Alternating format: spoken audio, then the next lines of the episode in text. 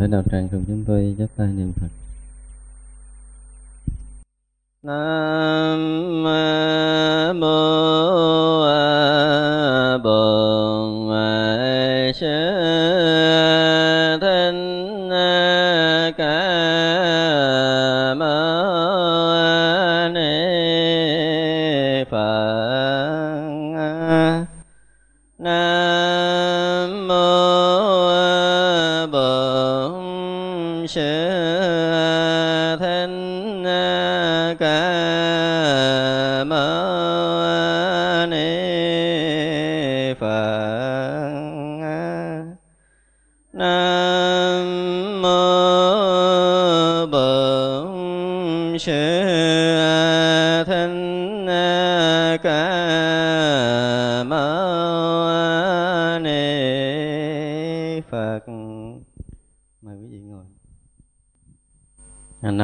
Bổn Sư Thích Ca Mâu Ni Phật.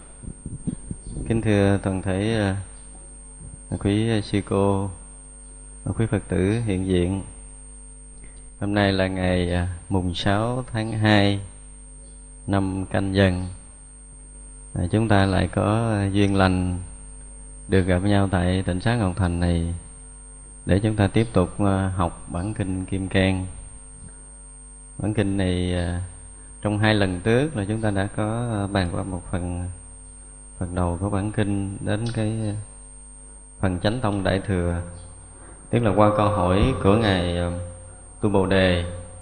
Ngài tu bồ đề hỏi đức phật, nếu một người thiện nam tử, thiện nữ nhân nào mà phát tâm vô thượng chánh đẳng chánh giác thì làm sao hàng phục tâm ấy, làm sao an trụ tâm ấy? Thì lúc đó đức phật là trả lời là hãy độ vô lượng vô số vô biên chúng hữu tình mà không có một chúng sanh thật được diệt độ. Và nếu một bồ tát này mà còn tướng ngã tướng nhân à, tướng chúng sanh tướng thọ giả, tức không phải là bồ tát, tức là kỳ rồi chúng ta đã bàn tới đoạn này rồi. Thì à, như chúng tôi đã nói trong kỳ rồi, thì đoạn mà chúng ta vừa học qua là đoạn văn hết sức quan trọng đối với tất cả những người tu Phật. Nói chung mà đối với người tu thiền nói riêng, vì ờ, tất cả chúng ta tu ờ, mà không rõ được cái tâm của mình ờ, không biết cách nào để chúng ta an trú vào cái tâm vô thượng chánh đẳng chánh giác. Tức là khi phát tâm cầu thành Phật tất cả chúng ta ừ, đều phải biết cái cách để chúng ta an trú trong cái tâm cầu thành Phật đó. Và biết cách để chúng ta quay về, chúng ta sống bằng cái tâm Ừ, giác ngộ, giải thoát đó, thì đó là cái điều chính. Thì ở đây Đức Phật à, nói lên cái cách để độ chính loài chúng sanh. Thì kỳ rồi chúng ta cũng đã phân tích chính loài chúng sanh rồi, phải không? Tức là trong đó có bốn loài chúng sanh là à, những người thường không có tu. Loài nõn sanh, thai sanh, thấp sanh, quá sanh là bốn loài chúng sanh mà tất cả những đời thường chúng ta thường hay gặp. Còn năm loài chúng sanh sau, tức là những người đã có tu tập rồi thì à, trải qua và quá độ những loài chúng sanh đó, và khi tất cả những loài chúng sanh đó đều được vào vô dư y niết bàn, tức là đều được thành phật hết, thì lúc đó chúng ta mới được thành phật. Thì trong kỳ rồi chúng ta đã bàn tới bốn điều đó, và bàn tới tứ tướng rồi. Hôm nay chúng ta sẽ tiếp tục ừ, học cái phần kế là cái diệu hạnh không có chỗ trụ. Và lại nữa, ngài tu bồ đề bồ tát đối với pháp nên không có chỗ trụ mà làm việc bố thí, gọi là chẳng trụ nơi sắc để bố thí, chẳng trụ nơi thanh, hương, vị, xúc pháp để bố thí. Ngày này tôi bồ đề bồ tát nên như thế mà bố thí, chẳng trụ nơi tướng vì cớ sao? Nếu bồ tát bố thí chẳng trụ tướng thì phước đức không thể nghĩ lường. Tu bồ đề, ý ông nghĩ sao? Hư không ở phương đông có thể nghĩ lường được chăng? Bạch thế tôn không vậy? Này tu bồ đề, hư không phương nam, phương tây, phương bắc, bốn phía trên dưới có thể nghĩ lường được chăng? Bạch đế tôn không vậy? Này tu bồ đề, bồ tát không trụ tướng mà bố thí, phước đức cũng lại như thế, không thể nghĩ lường. Này tu bồ đề, bồ tát chỉ nên như lời dạy mà trụ ở đây bắt đầu đức phật dạy thêm cho ngài tu bồ đề tức là sau câu hỏi của ngài tu bồ đề là một người mà muốn cầu thành phật thì phải làm sao an trụ và làm sao hàng phục cái tâm cầu thành phật đó của mình. Thì trước đức phật đã dạy mà độ chính là chúng sanh rồi ở đây đức phật lại dạy tới bố thí. Chúng ta thấy nó có một cái gì, à, thì gì giống như là cái mạch văn nó không có không có liền lạc. Không? nếu mà chúng ta nghe bình thường á tự nhiên nói tới cái chuyện tu hành ở đây đức phật phóng qua chuyện bố thí thì thấy có vẻ nó như không liền lạc trong mạch văn. Nhưng mà ở đây nếu mà chúng ta nhìn bố thí theo cái kiểu mà mà ban phát mà cho tặng theo cái kiểu thế gian bình thường thì chúng ta thấy rõ ràng là Đức Phật nói hơi bị lệch đề. Nhưng đây ở cái chỗ hết sức chuyên môn Đức Phật dạy chúng ta nghe kỹ. À, chứ không á thì chúng ta nghe cái từ bố thí bố có có nghĩa là khắp thí có nghĩa là ban cho. Như vậy bố thí có nghĩa là cái sự ban cho cùng khắp. Ban cho không có nghĩa là chúng ta lấy cái tiền của lấy cái vật chất mà chúng ta ban cho. Ở đây cái nghĩa bố thí nó còn thêm một cái nghĩa kế nữa là gì? Buông xả. À, cái nghĩa bố thí thứ hai mà chúng ta hiểu theo cái kiểu chuyên môn đó là buông xả là sự không dướng mắt thì cũng được gọi là bố thí. Cho nên cái bố thí ở cái dạng chuyên môn ở trong đạo phật thì không có nghĩa là đem vật chất để mà cho người khác nữa, mà là một sự buông xả toàn triệt nơi thân tâm của chúng ta. Nếu một phen mà chúng ta buông xả được thân tâm một lượt như vậy, tức là chúng ta đã một lần bố thí ba la mật mà chúng ta không có tốn đồng tiền bát gạo nào hết. Nhưng mà chúng ta vẫn là người bố thí ba la mật chứ không có nghĩa là bố thí ba la mật chúng ta đem hết tất cả tiền của chúng ta có cái gì, chúng ta đem cho cái đó gọi là bố thí ba la mật xin thưa chưa phải. Bởi vì sao? Bởi vì lúc đó chúng ta vẫn còn mình đã bố thí, tức là còn có một cái gì đó chúng ta giữ lại, thì chúng ta chưa phải là bố thí ba la mật do đó một người bố thí ba la mật đúng nghĩa của đạo phật, tức là người đó không còn cái gì dướng lại ở nơi mình, từ thân cho tới tâm. Cho tới khi nào ngã, chúng ta thực sự hoàn toàn không thì lúc đó chúng ta mới đúng nghĩa của một người bố thí ba la mật do vậy mà ở trước đức phật dạy chúng ta là độ tất cả chúng hữu tình mà không có một chúng sanh thật được diệt độ rồi. Thì chúng ta đứng ở chân trời giác ngộ giải thoát để chúng ta quá tán tất cả những cái ý niệm từ nhỏ nhiệm cho tới thô thiển ở nơi tâm, tự tâm của chính mình. Và như vậy chưa đủ đức phật lại dạy chúng ta phải xả bỏ cái tâm độ sanh của mình, rồi phải xả bỏ cái người đang độ và chúng sanh được độ nữa. Cho nên đức phật bước tới một bước thứ hai. Nếu như mà chúng ta tu tập bố thí như thế này, thì cái phước báo chúng ta vô cùng lớn.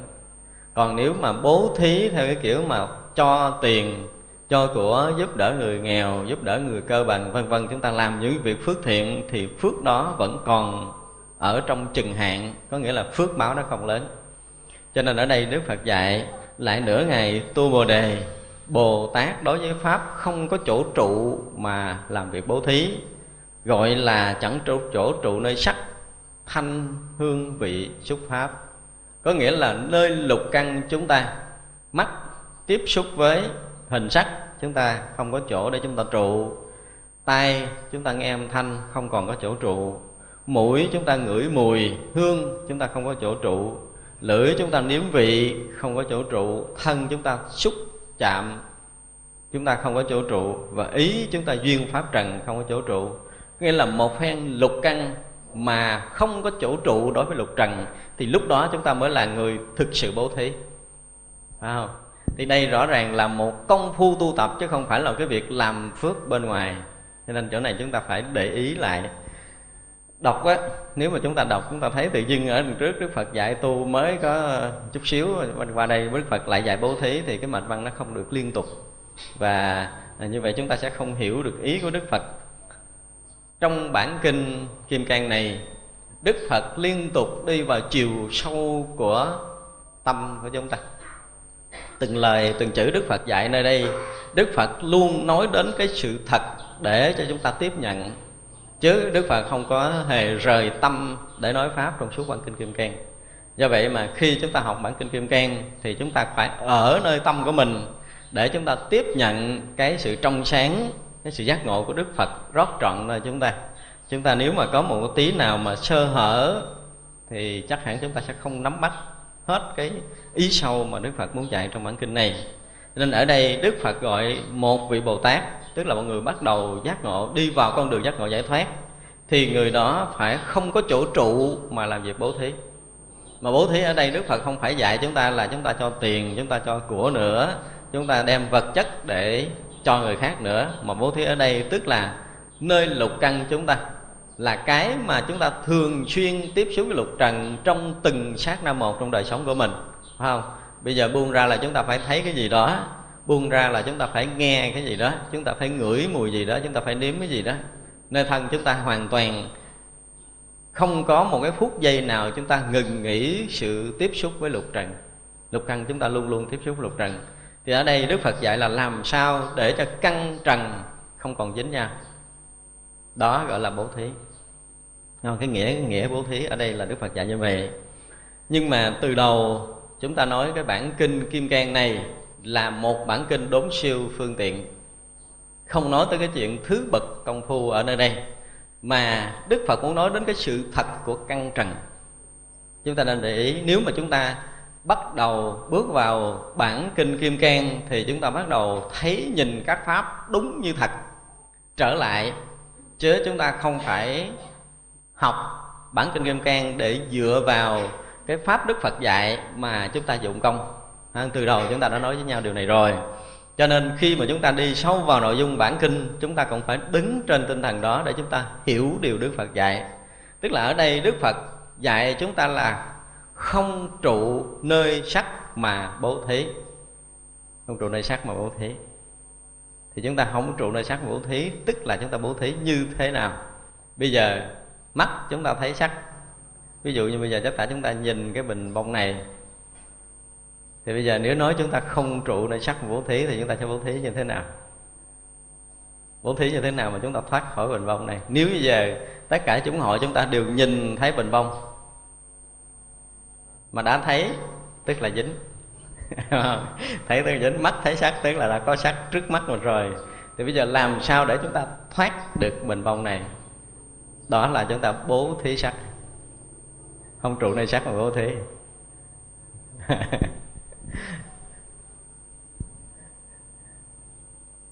chúng ta học hai lần kinh kim cang rồi phải không tức là nếu như bây giờ mà chúng ta mở mắt ra chúng ta thấy một cái cảnh vật trước mắt mình mà ở trong kinh kim cang đức phật nói ở trong kinh lăng nghiêm á đức phật nói là à, mắt người thấy ta nè thấy núi sông nè, thấy cây rừng, thấy đất đai, thấy nhà cửa, thấy tất cả mọi cái. Đó là cái thấy bệnh từ vô thủy. Mặc dù ngươi thấy người không khởi niệm, cũng là bệnh từ vô thủy. Bây giờ, nãy giờ mình nói, thì chắc hẳn là trong chúng hội sẽ thấy nói rằng là, con thấy, nhưng mà con không có khởi niệm. Thấy mà không khởi niệm. Thấy không khởi niệm, có thoát khỏi chưa? Thì giờ chúng là thấy sao để thoát? Thấy sao để chúng ta thoát? Nghe tưởng chúng hội chúng ta có ai à, biết bố thí sắc mà không trụ tướng? Không nên khi mà chúng ta học đạo á nhất là những cái bản kinh chuyên môn như thế này thì à, ít ra chúng ta phải à, có một chút dùng từ gọi là toàn tâm toàn ý. Toàn tâm toàn ý không có nghĩa là chúng ta tập trung hết vào cái gì nhưng mà toàn tâm toàn ý là chúng ta không có đi ra ngoài chỗ mà chúng ta đang ở đây chúng ta phải ở ngay tại đây và bây giờ. Và nếu như một phen mà trước mắt chúng ta hiện tất cả những hình sắc mà chúng ta đã ở đúng vị trí của mình á, chúng ta đang ở ngay tại đây và bây giờ để chúng ta thấy á, thì chúng ta không có vướng nơi hình sắc. Còn nếu chúng ta ở lùi vào quá khứ một tí thì đó là bông bông màu trắng bông này là tên bông hồng đủ thứ chuyện không? Vì chúng ta đã lùi vào quá khứ rồi, chứ chúng ta không ở ngay tại đây. Phải không? Cho nên, ở đây đức phật muốn dạy chúng ta trong mọi thời khắc mà chúng ta đang sống. Đây là một điều hết sức linh động ở trong đạo phật. Nếu chúng ta thực sự học phật đúng, thì chúng ta mới thấy rằng đức phật chúng ta thực tế đến cái mức độ là không nói chuyện trước một giây sau một sát na. Không có chuyện đó. Đức phật chỉ hoàn toàn nói cái chuyện thực tại, hiện tiền mà không dư, không thừa này. Đức phật muốn thấy rằng chúng ta ngay nơi cái thấy biết đó là chúng ta không có ở nơi cái thấy biết để mà vướng mắt trong duyên cảnh. Thì chúng ta vừa nhìn bên trái, nếu chúng ta liếc qua bên phải là cái chuyện bên trái mất hẳn với mình, để mình thấy cái vật bên phải, cái chuyện bên trái không còn có dính dáng nào. Giống như bây giờ, nói giữa hai âm thanh thì cái âm thanh thứ nhất vừa nói xong là chúng ta không còn vướng một miếng nào ở âm thanh thứ nhất để chúng ta rất rõ ràng cái âm thanh kế tiếp. Phải không? Đó là một cái sự thật. Bởi vì sao? Nếu mà nhìn về các pháp, để chúng ta thấy cái cái thực tại của các pháp đang hiện hữu trong cái rỗng lặng rõ biết mênh mông của chính mình, thì như cái thời giảng trước, chúng tôi có giảng tại chùa Long Hương, chúng tôi nói rằng chúng ta phải phá vỡ cái quan niệm là chúng ta là người đang ở đây để thấy cái vật trước mắt. Đó là cái thứ nhất về mắt. Cái thứ hai ở bên trai, chúng ta chúng ta phải phá vỡ cái quan niệm là mình ngồi đây để mình nghe âm thanh đằng kia vang lại với mình. Hoặc là mình chạy lại đằng kia để mình nghe âm thanh, hoặc là âm thanh chạy lại đây để mình tiếp nhận nó. Cái quan niệm chúng ta phải phá vỡ được để chúng ta mới thấy rằng mình có một cái rỗng lặng, mênh mông, rõ biết, hằng hữu ở đây cho nên cái gì hiện trong cái rỗng lặng mênh mông, rõ biết hàng hữu của mình mình tự rõ nó.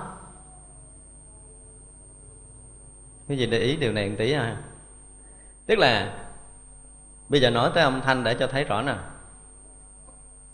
Quý vị đang rất là lắng tai, muốn nghe chúng tôi nói. Phải không? Nhưng mà xung quanh vẫn còn một số tiếng động. Những tiếng sạc xào những tiếng ồ ồ xung quanh chúng ta đều đều nhận rõ không lầm lẫn. Ở đằng sau chúng ta cũng rõ biết ở bên hông chúng ta rõ biết bên trái bên phải chúng ta đều rõ biết một lượt như vậy. Thì vậy nếu đặt câu hỏi là chúng ta ngồi đây thì cái lỗ tai chúng ta hướng bên trái để nghe bên trái hướng bên phải để nghe bên phải hướng lên trước để nghe lên trước hoặc là hướng lại phía sau lưng để nghe phía sau lưng hay là âm thanh đó nó chạy gom lại ở đây để cho chúng ta được nghe. À, có phải là chúng ta hướng đến địa chỗ nào chúng ta nghe được âm thanh đó không? Chúng ta nên lưu ý điều này một tí. Tại từ xưa giờ chúng ta, cái nghe thôi mà mình không có rõ biết là mình nghe cái kiểu nào từ trước đến giờ, đúng không? Chúng ta đã nghe hết mấy chục năm trong cuộc đời này rồi, nhưng mà chúng ta không biết là mình nghe cách nào. Bây giờ mình ừ, ngồi đây, có âm thanh đằng kia cái mình chạy lại đó mình nghe, có phải không? Hay là âm thanh chạy lại đây để mình nghe? Hả? Hai cái đó cái nào đúng? Hả? Cái nào đúng? Hay cái đó không có cái nào đúng? Không cái nào đúng. Ví dụ như trong một thời khắc mà chúng ta đồng thời nghe nhiều phương hướng, thì vậy là không phải là chúng ta chạy rạc rạc rạc hôm nay hôm kia, chúng ta không có chạy lẹ dữ như vậy đâu. Chúng ta không có đủ sức chạy. Mà lý do là chúng ta đã đã làm sao? Đã ở khắp nơi trong cái vùng trời đó cho nên cái gì nó hiện trong đó là là chúng ta nghe chứ không phải chúng ta là cái chỗ này à, không phải nghe bằng cái lỗ tai và không phải chúng ta ngồi có một cái chỗ này để là chúng ta thu gom âm thanh lại cũng như không phải chúng ta ngồi đây để chúng ta phết tán cái nghe chúng ta ra rộng để chúng ta nghe trong mọi hướng không phải như vậy mà vì lý do chúng ta đã ở khắp rồi trên cái gì lọt vào cái chân trời rõ biết chúng ta chúng ta liền rõ nó để chúng ta có một thoát ra cái khái niệm nghe bằng cái lỗ tai theo từ xưa tới giờ đi. Chúng ta tập thay đổi cái nhìn này một tí để chúng ta mới có được cái cơ may mà nhận ra cái trùm khắp của chính mình.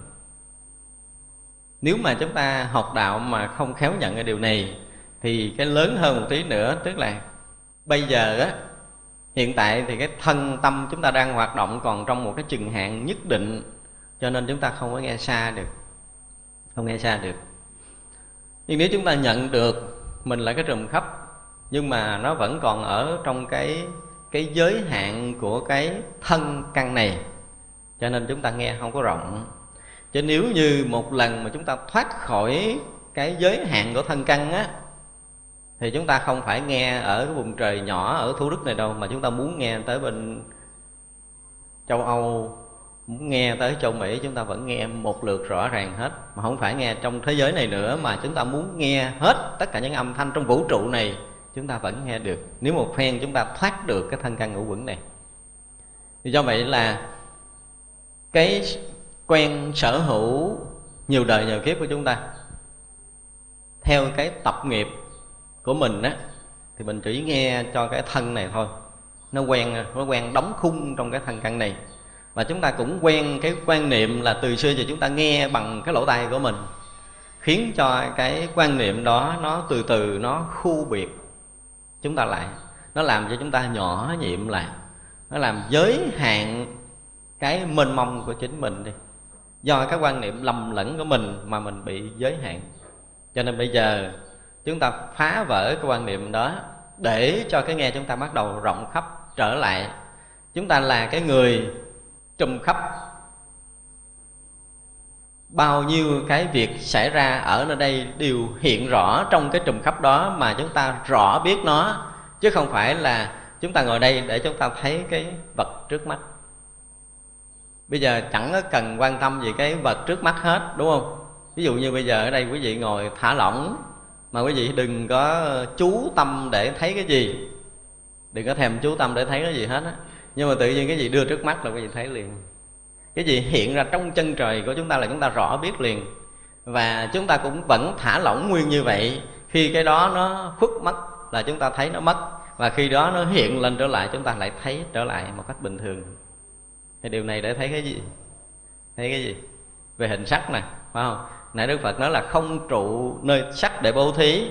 Nếu mà chúng ta thấy à, có cái này hiện ra và cái này mất đi thì chúng ta cũng thấy nó mất đi và chúng ta tiếp tục thấy nó hiện ra, chúng ta tiếp tục thấy nó mất đi.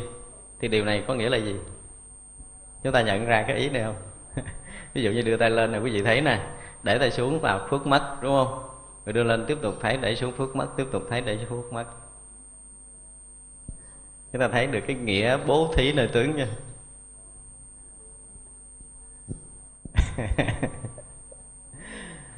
Chỗ này chúng ta phải phải khéo nhận ra nếu như mà trong lúc cái bàn tay hiện trước mặt quý vị quý vị có một cái gì vướng lại nó, thì khi để xuống quý vị không, vẫn còn thấy bàn tay, đúng không? Nhưng mà khi bàn tay để xuống quý vị thấy không có bàn tay. Và khi đưa lên là quý vị thấy không đưa lên là thấy thấy thấy bàn tay đúng không? Bây giờ khi cái tay để xuống quý vị thấy không? Hả? Thấy không?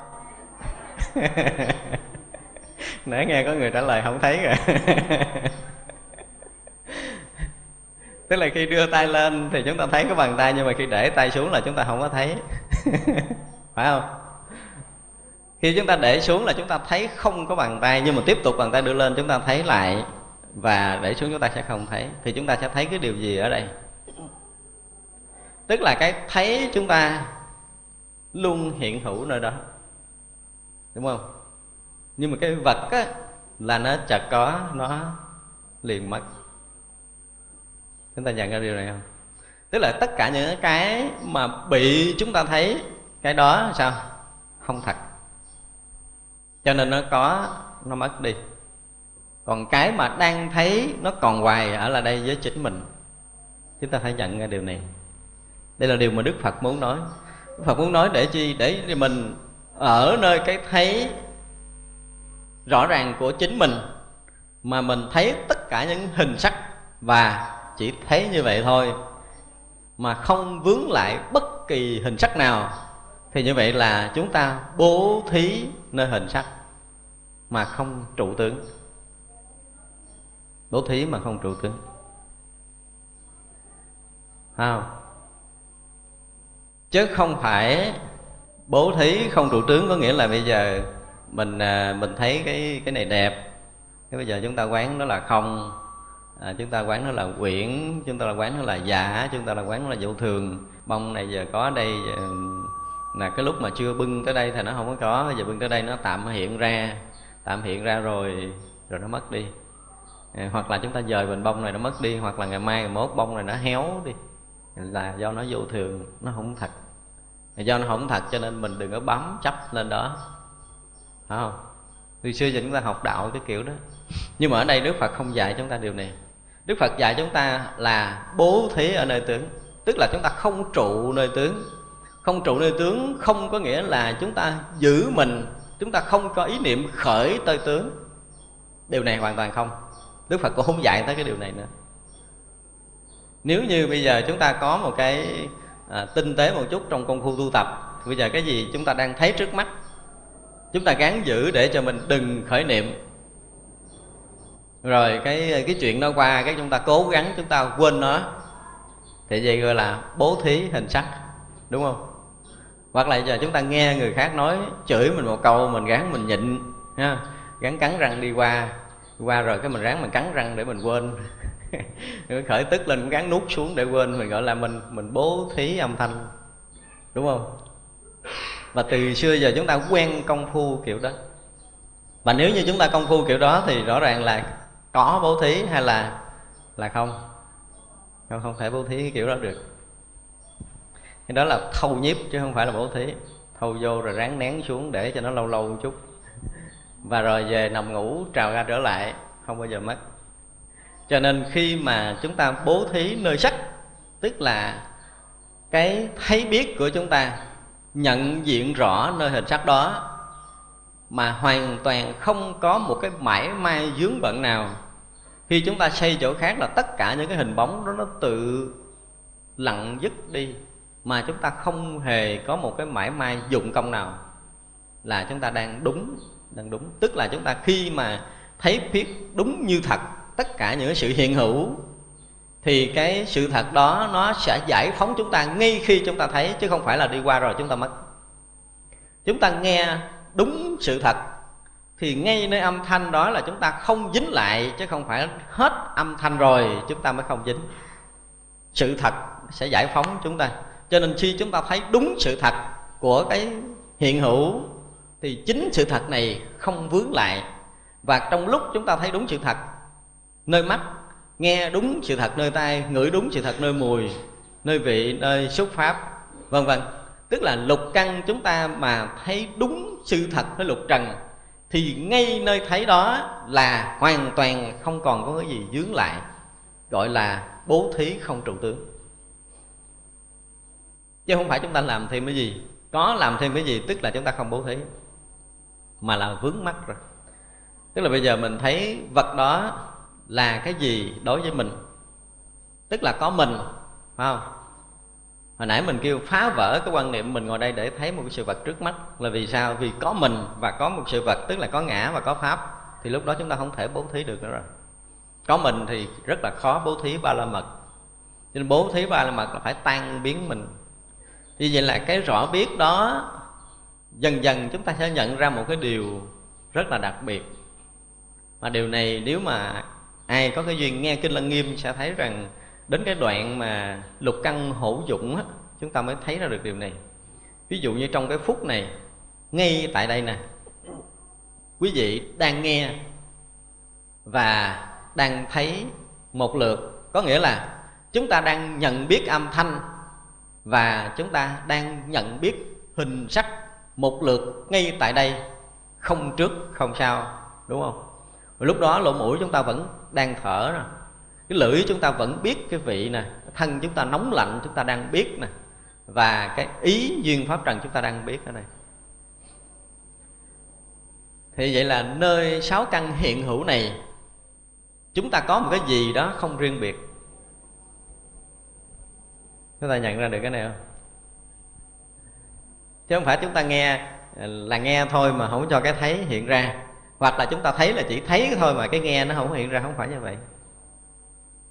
Mà lục căn chúng ta nhận biết một lượt ngay tại đây không khác nhau, không trước, không sau, một sát na nào.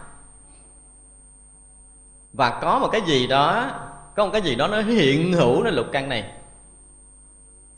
Khi một người mà nhận ra được cái hiện hữu nơi lục căn, thì cái đó không phải là, không phải là lục căn. Và nếu nhận ra cái hiện hữu không phải là lục căn mà rõ biết được tất cả mọi cái, thì xem như chúng ta đã ngộ tánh. Thiền tông đơn giản rất là đơn giản, phải không? Thì vậy là chúng ta đã bố thí ba la mật một cách toàn triệt. Tức là chúng ta nhận được cái hay biết không phải là thân căn này.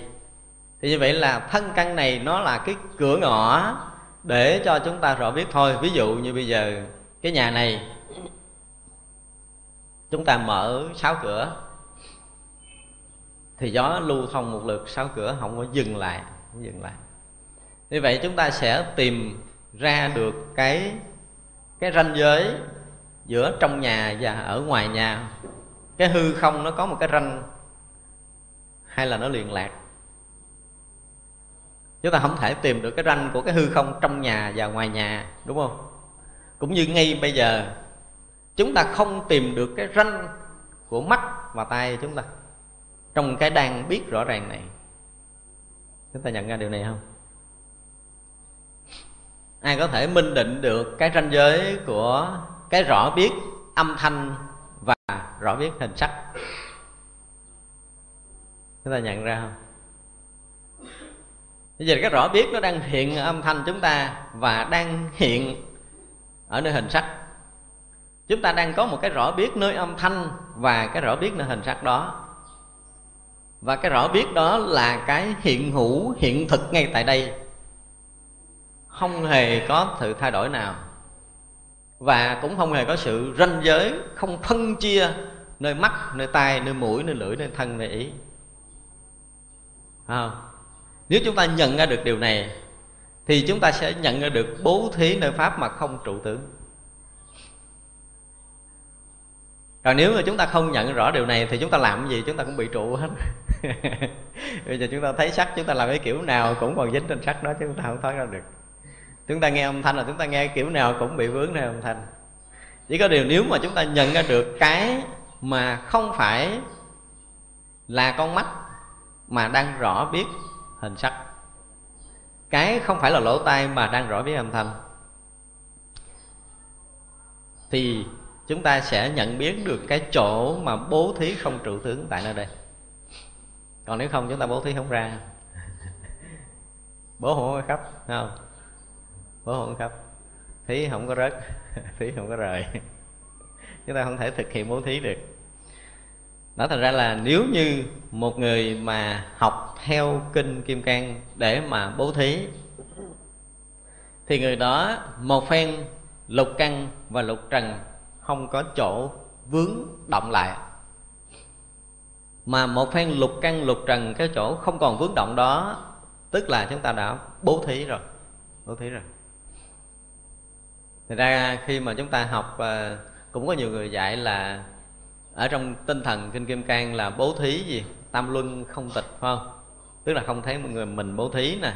Không có người nhận cái thí của mình và không có thấy cái vật bị thí. Bây giờ làm sao để không có người để bố thí? Đã khởi cái ý để cho người khác rồi là có mình, có người liền, phải không?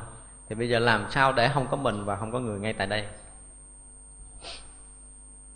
Đó cũng như bây giờ, nơi lục căn mà tiếp xúc lục trần thì chúng ta làm sao để cho mắt chúng ta đừng có dính vào sắc là coi như xong chuyện tu học của chính mình. Cho nên đạo phật chúng ta thấy rất là thực tế.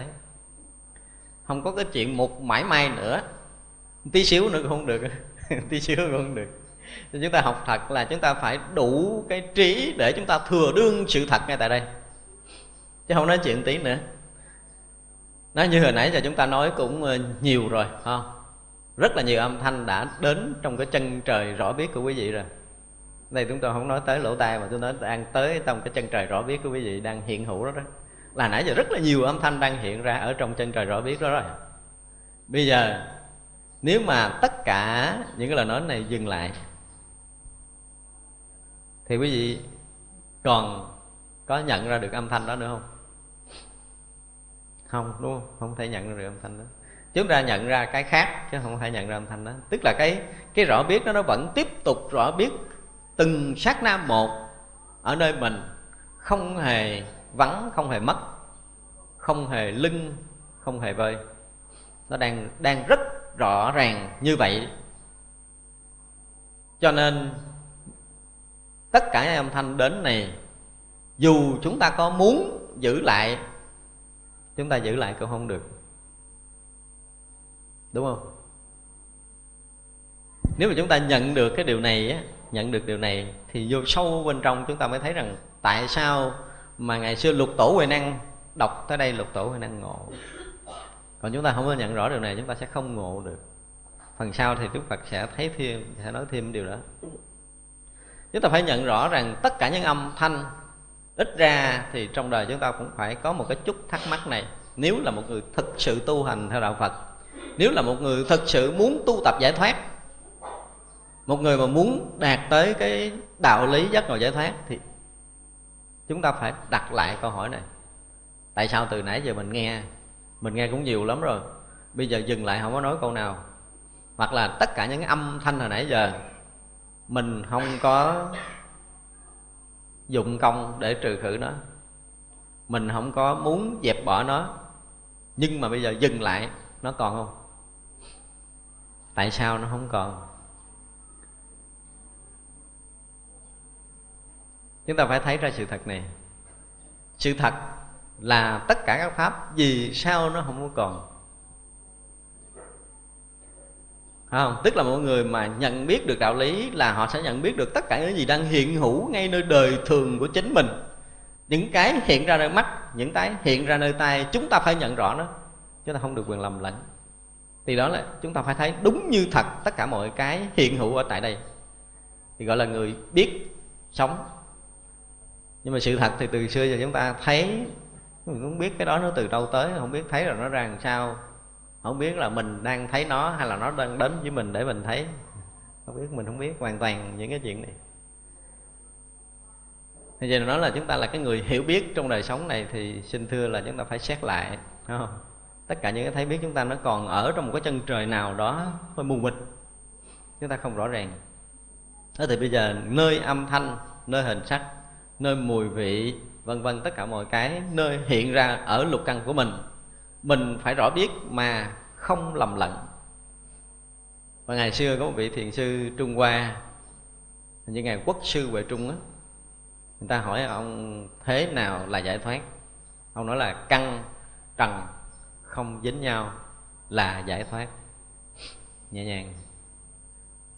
Thì bây giờ cái người học đạo nghe căng trần không dính nhau là giải thoát thì bắt đầu sao? Bắt đầu tu, phải không? Giờ nếu mà thấy hình sắc thì mình làm sao để cho mình đừng có khởi niệm tới đó, để cho đừng có dính. Nghe âm thanh làm sao mình đừng có khởi niệm để cho mình đừng có dính. Và bắt đầu đi vào công phu như vậy, rất là cực. Rất là cực nhọc. Và như cả đời của một người tu, nếu như không có học lý đại thừa thì họ đều tu như vậy hết tu như thế nào để cho mắt thấy sắc mà đừng có dính sắc. Nên đó là lấy hai bông gòn bịt mắt rồi bắt đầu mò mò đi thì không thấy. Chứ còn mở mắt ra còn thấy hình sắc là còn dính. Bảo đảm lấy hai lỗ tai mình làm sao mà đừng cho nghe âm thanh thì mới hy vọng là không dính. Ta chửi mình không nghe, chứ còn rút ra mà nghe người ta chửi là thế nào cũng cử lại à. Không có chạy đâu được. Nhưng mà khi chúng ta thấy được sự thật của hình sắc và âm thanh thì rõ ràng cái này tự tan biến. Tức là chạm tới chúng ta là liền tan biến. Như vậy mới được gọi là bố thí. Cho nên nếu mà khi cái hay biết, cái nhận biết hình sắc, cái rõ biết hình sắc của chúng ta ở đây, chúng ta không có dùng cái từ thấy nữa đi. Chúng ta quên đi cái khái niệm thấy đi, quên đi cái khái niệm nghe đi không? Bây giờ chúng ta nên đứng ở cái khái niệm là chúng ta đang rõ biết hình sắc, chúng ta rõ biết âm thanh. Chứ không phải là mắt chúng ta thấy hình sắc nữa mà cái tai chúng ta nghe âm thanh nữa bỏ cái quan niệm đó qua quên. Bây giờ chúng ta là cái người đang rõ biết âm thanh này nè.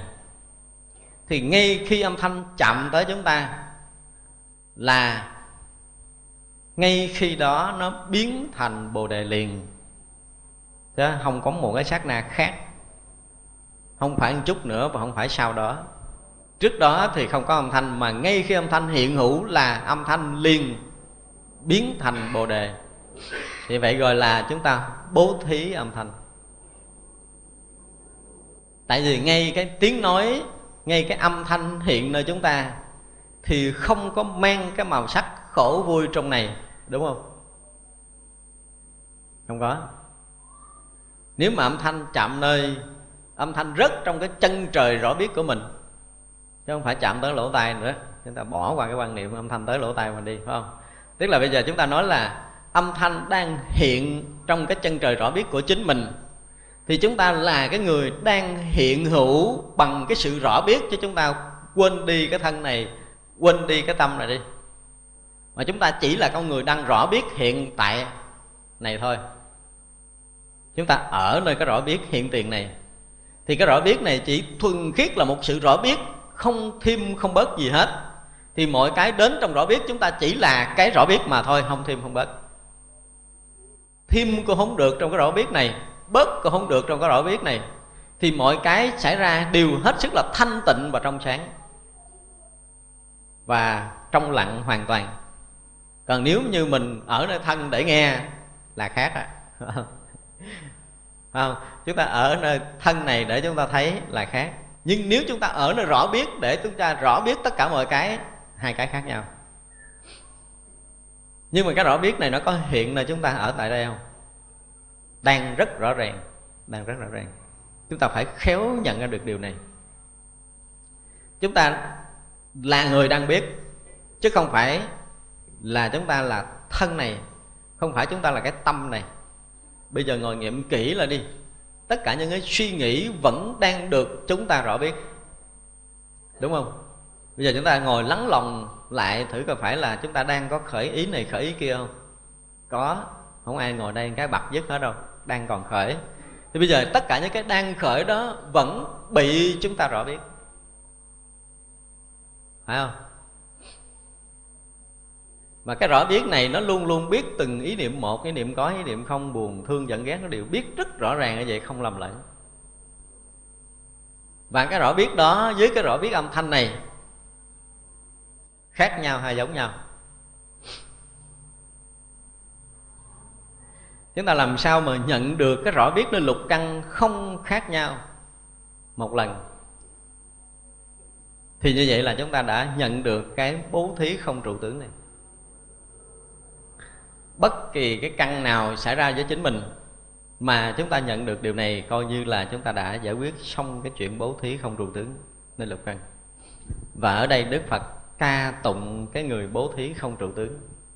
Đức phật hỏi là tu bồ đề, đức phật nói là, nếu mà một người bồ tát mà chẳng trụ nơi sắc mà bố thí, chẳng trụ nơi thanh mà bố thí, chẳng trụ nơi hương, nơi vị, nơi xúc, nơi pháp mà bố thí, thì và chẳng trụ nơi tướng mà bố thí là phước đức vô lượng vô biên. Phước đức vô lượng vô biên đức phật hỏi là tôi bồ đề, cái hư không á, ở phương đông, phương nam, phương tây, phương bắc, tức là bốn phương, tám hướng, có nhiều không? Ngài tu bồ đề nó là nhiều cho tới không thể nghĩ lường được. Tức là hư không là mênh mông, không thể tính lường được bằng cái đầu của mình. Đức phật nói, cái người nào mà bố thí không trụ tướng đó đó thì cái phước đức nó rộng lớn còn hơn cái hư không này nữa. Không thể nghĩ lường được. Không thể nghĩ lường được. Đến đây chúng ta sẽ nhớ, chúng ta sẽ nhớ lại cái cái bài ở trong tứ thập nhị chương á. Trong tứ thập nhị chương thì đức phật có nói một cái đoạn như thế này. Đức phật nói là nếu mà chúng ta cho tiền á, mười người mà không có giữ giới pháp nào thì không bằng cho tiền một người giữ năm giới. Nếu chúng ta cho tiền một trăm người giữ năm giới, thì không bằng cúng dường một người giữ mười giới. Tức là thọ sa di giữ mười giới. Thì cúng dường cho một trăm người thọ sa di giữ mười giới, không bằng cúng dường cho một vị tỳ kheo giữ hai trăm năm mươi giới. Cúng dường cho một ngàn vị tỳ kheo giữ hai trăm năm mươi giới, không bằng cúng dường cho một vị tu đà hoàng.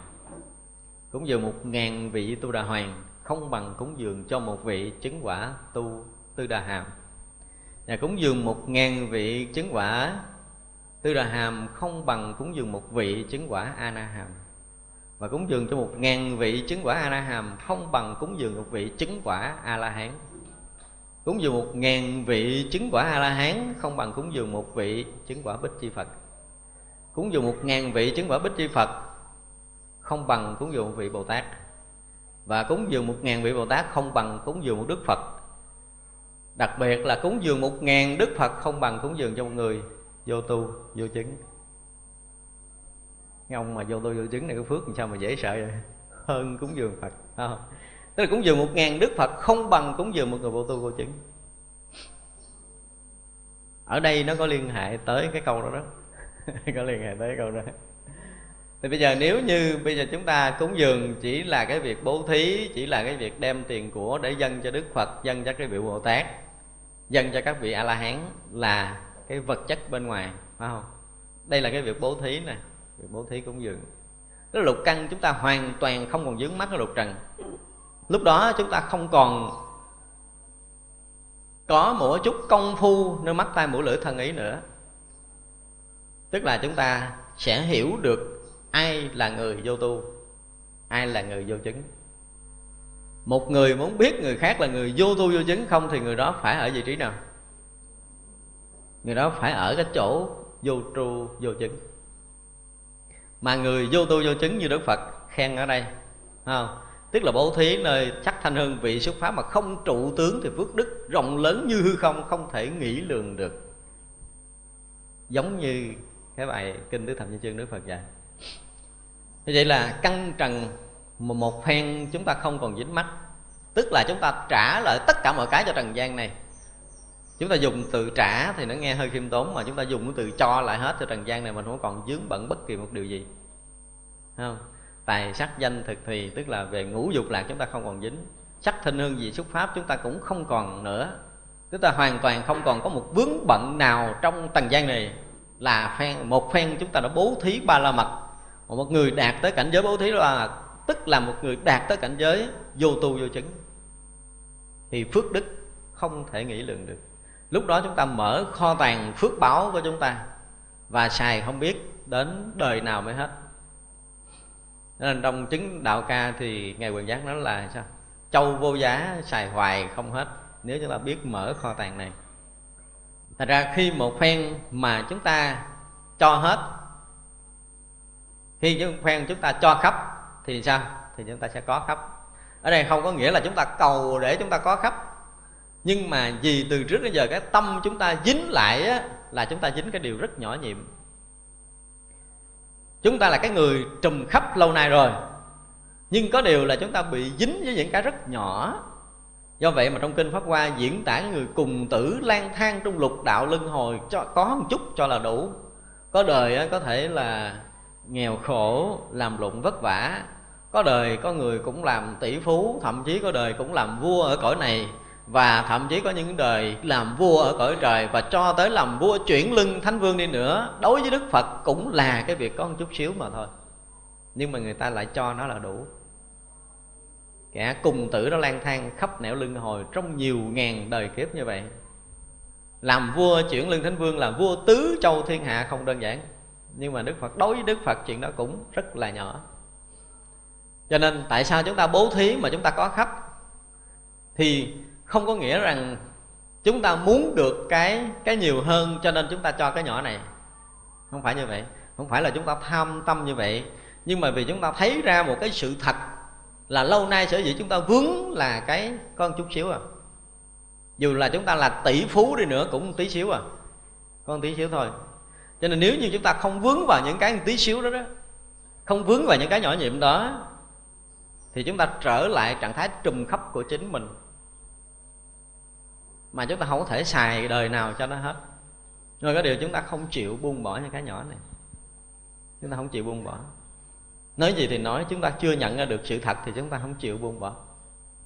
Cho nên chúng ta bị vướng lại hoài cho nên ở đây đức phật nói, nếu một người nào mà ở nơi sắc, nơi thanh, hương vị xuất pháp mà chúng ta bố thí một cách toàn triệt, thì người đó sẽ đạt tới cái cảnh giới thí ba la mật ở trong phật đạo. Thí ba la mật. Thực sự căng trần mà nó không còn dính nhau thì đi đứng nằm ngồi, chúng ta có cái chỗ nào để dính lại không? Không có. Mà căng trần không dính nhau vậy là gì? Là đã giải thoát rồi không? chúng ta luôn luôn ở trong chân trời, trong sáng giác ngộ hoàn toàn của chính mình trong từng sắc na một còn lại trong đời sống này. Là đức phật không phải dạy chúng ta là phải buông bỏ không? Từ đầu tới giờ đức phật không dạy buông bỏ. Mà đức phật dạy chúng ta phải thấy được cái sự thật. Cái mà chúng ta đang có hiện hữu ใน lục căn này, cái đó nó không dính trần cảnh. Nói bao nhiêu âm thanh nhưng mà nó không có dính lại với cái rõ biết của mình đang hiện ở đây. Đó là cái bố thí. Chứ không có nghĩa là chúng ta buông bỏ. Ở đây không nói tới cái chuyện buông bỏ mà muốn nói tới cái sự thật là nó không dính lại trong cái rõ biết hiện tiền của chính mình. Phải không? Hình sắc không dính lại với cái rõ biết hiện tiền. Âm thanh không dính lại với cái rõ biết hiện tiền. Mùi không dính lại với cái rõ biết hiện tiền. Vị không dính lại với cái rõ biết hiện tiền này. Thì như vậy là chúng ta ở chỗ không dướng mắt nơi lục căn mà chúng ta rõ biết. Chứ không có nghĩa là chúng ta dính rồi, chúng ta gỡ ra chúng ta bỏ. Không phải như vậy. Hai cái này khác nhau không? Hai nghĩa khác nhau. Hai nghĩa khác nhau. Nên chúng ta phải khéo nhận ra nơi lục căn của mình có cái gì đó, chứ không phải là ở nơi lục căn làm thêm cái gì đó. Hai cái này khác nhau. Tức là nhận ra được cái không dướng mắt nơi lục căn và nhận ra được cái lục căn và lục trần chúng ta từ xưa giờ chưa hề dính lại với nhau chứ không phải là chúng ta làm cho lục căn chúng ta đừng dính lục trần. Không phải như vậy, hai con đường khác nhau. Không phải là dính rồi mới gỡ, mà chúng ta nhận ra được cái không dính. Nhận được cái không dính. Để chúng ta bằng cái không dính mà thấy, bằng cái không dính mà nghe, bằng cái không dính mà ngửi, bằng cái không dính mà mà nếm, bằng cái không dính mà xúc chạm, bằng cái không dính mà rõ biết. Thì vậy là chúng ta hoàn toàn không có chỗ để vướng lại, thì lúc đó chúng ta là người bố thí mà không trụ tướng nên cái bố thí không trụ tướng là như vậy.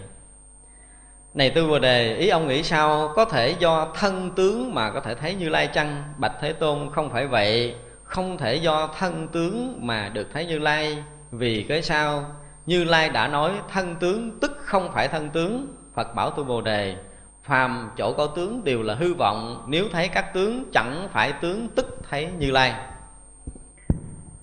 Đức phật nói tới cái điều thật cái sự thật đang hiện ra đây. Bây giờ nè, cái đang rõ của quý vị ở đây á, là cái gì? Nó ra làm sao? Nó màu sắc làm sao? Nó hình thù làm sao? Chúng ta thấy không? Nhưng mà nó đang rất là rõ ràng tất cả mọi cái. Đó là cái như lai thật của chính mình. Cái đó nó không đi đâu, nó không về đâu, nó luôn hiện hữu ở đây không, cho nên nếu mình thấy rằng có cái gì đó, tức là chúng ta đã thấy lầm, chứ không thấy đúng cái như lai. Cái như lai là cái đang rõ mà không thân tướng nữa nè. Đức phật muốn chỉ cho cái của tất cả chúng ta đang rõ ràng ngay tại đây mà không có thân tướng. Cái đó không có thân tướng. Nếu chúng ta thấy bằng thân tướng nào, đều là thấy lầm. Cho nên cái thân tướng tức không phải thân tướng, tức là là thân tướng. Bây giờ nếu chúng ta thấy cái bông này không phải bông, thì đó mới thật là bông.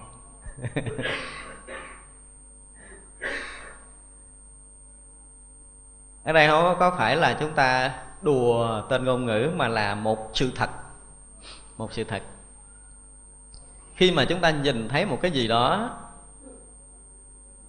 mà chúng ta không khẳng định đó, thì chúng ta mới nhìn đến sự thật. Nếu chúng ta khẳng định đây là cái gì, thì cái đó, ví dụ như bây giờ chúng ta nhìn đây là một đức phật nếu khẳng định đó là đức phật. Thì không phải là đức phật. Còn nếu như mà nhìn đây đức phật mà không phải là đức phật thì đó là đức phật. Chúng ta hiểu nổi cái lý luận này không?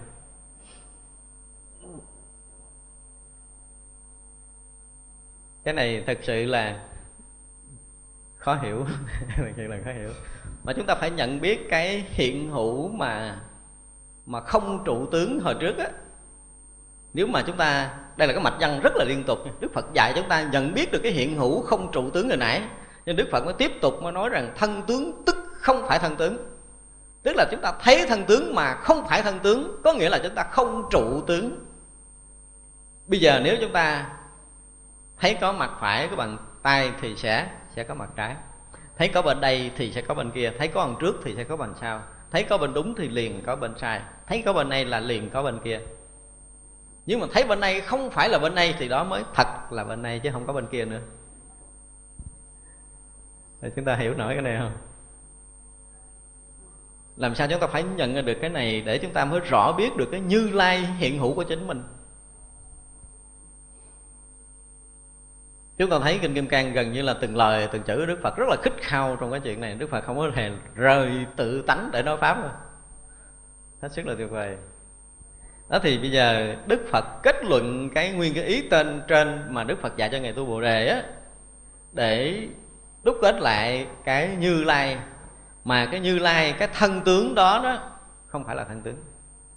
Tức là bây giờ quý vị mình nhìn thấy một cái gì đó mà cái đó không phải là cái đó thì cái đó mới thật, mới nhìn đến sự thật của vấn đề.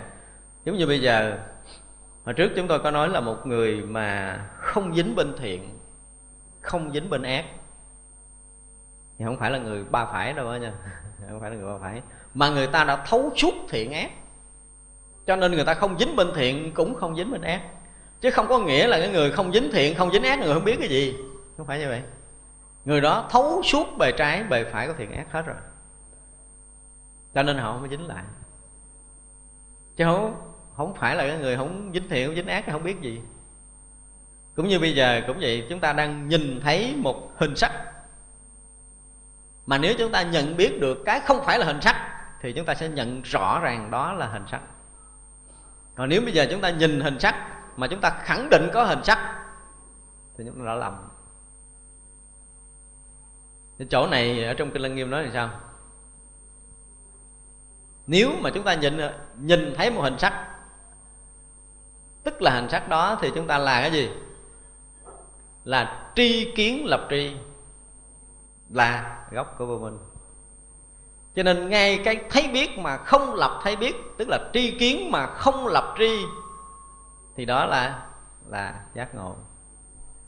Ở đây cũng vậy ở đây nói như lai không phải là như lai. Tức là chúng ta nhận được như lai mà chúng ta không khẳng định đó là như lai. Lúc đó không có mình để biết cái như lai đó, thì như lai đó mới thật là như lai. Tức là cái thấy biết mà không lập thêm cái lấy biết gì, thì đó mới là cái thấy biết thật. Cho nên mỗi khi chúng ta thấy, mỗi khi chúng ta nghe, đều có một sự lập cước hết. Đều có mình và có đối tượng hết. Thì bây giờ nếu không có mình thì không có cái đối tượng để được lập ra. Thì lúc đó chúng ta thấy đúng sự thật.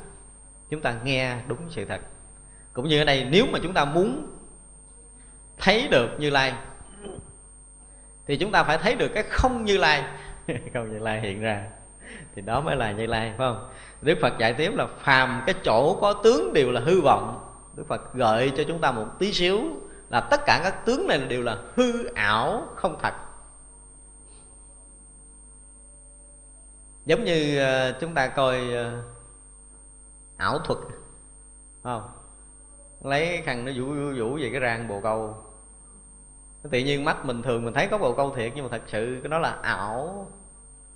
Thế cái người ảo thực gia họ tạo được cái ảo cảnh mà mình với mắt thường thì chúng ta nhìn đó là sự thật và một người không giác ngộ nhìn thấy tất cả những hình sắc trước mắt chúng ta đều là thật. Nhưng khi một người giác ngộ rồi, nhìn thấy rỗng hết, không có gì là thật. Nhìn thấy rõ ràng tất cả mọi cái đều là hư vọng. Nó hư hư, thật thật, nó không rõ ràng. Giống như bây giờ chúng ta nhìn ở đâu, ở trong cái màn hình tivi á. Hôm nay chắc ai cũng coi tivi biết hết rồi. Tất cả những cái hình mà hiện trong tivi cái hình đó thật không? Đúng thật. Chúng ta làm sao mà nhận biết được tất cả những hình bóng ở trần gian này tương tự như chúng ta nhìn bóng ở trong tivi tức là chúng ta nhận được cái phàm sở hữu tướng giai thị hư vọng. Tức là tất cả những cái tướng ở trần gian này đều là là hư rộng, không thật. Thấy đó nhưng mà không thật. Cho nên quý vị thấy tất cả những cái ngày mà chúng ta chúng ta coi tivi mỗi một ngày, mỗi một chương trình, phải không? Thậm chí là những cái cuộc chiến tranh đẫm máu xảy ra trong màn hình, nhưng màn hình vẫn nguyên đó mà không ảnh hưởng gì tới cái cái màn hình hết. Không? Màn hình vẫn còn hoài, mà xảy ra không biết bao nhiêu đời kiếp của bao nhiêu cuộc chiến tranh được chiếu, được hiện ra trên màn hình đó, mà màn hình vẫn còn nguyên. Thì bây giờ nếu mà chúng ta giữ được cái nguyên, chúng ta đứng cái vị trí của cái màn hình đang hiện ra tất cả những hình tướng đó đó.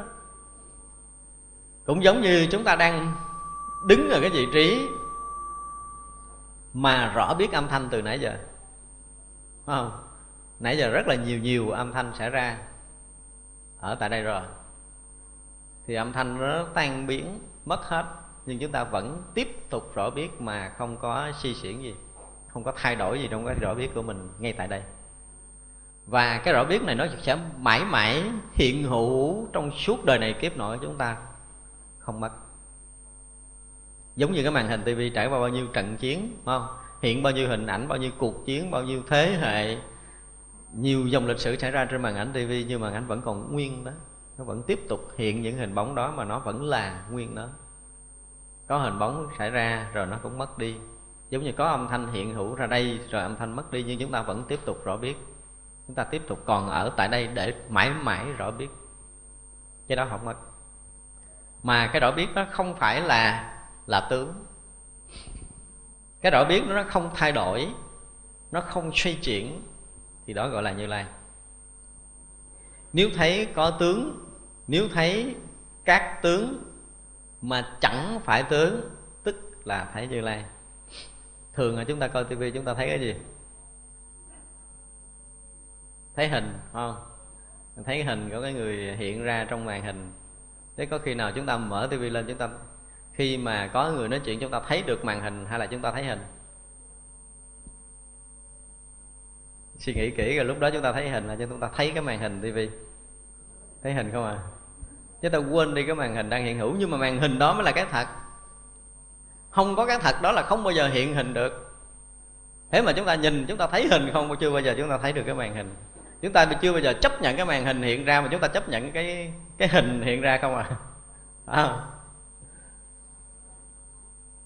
nó có những cái rất là tươi cười trong đời sống này mà nói ra thì chúng ta thấy nó nó có một cái gì nó hơi ngờ ngờ trong đời sống này cho nên nếu mà chúng ta nhìn nơi hình tướng á giống như bây giờ từ cái cái khoảng quý vị mà nhìn lên cái bàn này á thì quý vị nhìn một cái, quý vị thấy cái bàn này, quý vị thấy chậu bông, quý vị thấy tôi ngồi chứ chưa bao giờ ai thấy từ ở chỗ quý vị là đây nó có một cái khoảng không đó.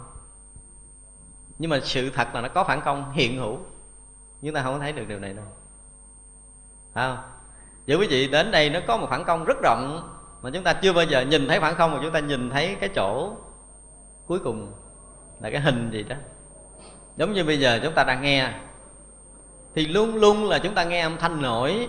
Chứ cái khoảng ngắt giữa hai âm thanh chúng ta chưa hề nghe. Nếu mà không có phản ngắt, đó là không thể có âm thanh thứ hai. Không thể nghe được hai âm thanh. Đúng không? Không bao giờ chúng ta nghe được hai âm thanh. Cũng như bản nhạc, thì rất là nhiều cái nốt nhạc hiện ra. Chứ nếu mà nhạc là một cái gì rồ liên tục, đó là chúng ta không có nghe bản nhạc nó ra cái gì. Có những cái nốt chìm, nốt nhỏ, nổi đủ thứ thì chúng ta mới nghe thành bản nhạc được nhiều lúc đó chúng ta chỉ nhận định là những cái nốt nổi, chứ cái khoảng chìm chúng ta không có nhận ra. Cái khoảng không không có âm thanh chúng ta không nhận ra. Cho nên bây giờ chúng ta nghe là phải nghe khắp, biết là biết khắp để chúng ta biết được hai mặt của vấn đề. Chúng ta thấy từ mình tới một sự vật là chúng ta thấy rõ cái khoảng không rồi mới thấy tới sự vật này. Chúng ta nghe là chúng ta nghe có cái âm thanh hiện ra và có cái khoảng không rồi tiếp tục âm thanh nữa rồi có khoảng không rồi tiếp tục âm thanh nữa. Chúng ta phải nghe rõ ràng như vậy chứ đừng có nghe âm thanh không và từ trước đến giờ chúng ta đã từng nghe âm thanh không à? Không chịu nghe hai hai cái khoảng không hiện ở hai đầu. Chưa bây giờ chúng ta có lần như vậy. Cho nên chúng ta luôn luôn bị lầm. Nếu mà chúng ta nghe được cái khoảng không đi tới hình sắc, chúng ta nghe được cái khoảng không giữa hai âm thanh, thì chúng ta sẽ hiểu được cái công án tiến vỗ của một bàn tay của thiền sư liền. Một bàn tay thì vỗ, không bao giờ có âm thanh, đúng không? Thì sư chúng ta quan tìm âm thanh để nghe. Cho nên khi mà chúng ta nghe được cái không âm thanh giữa hai âm thanh đó, thì chúng ta sẽ nghe được tiếng vỗ của một bàn tay. Tức là phá được công án tiếng vỗ một bàn tay của thiền sư. Lúc đó chúng ta sẽ nhận ra được lý thật.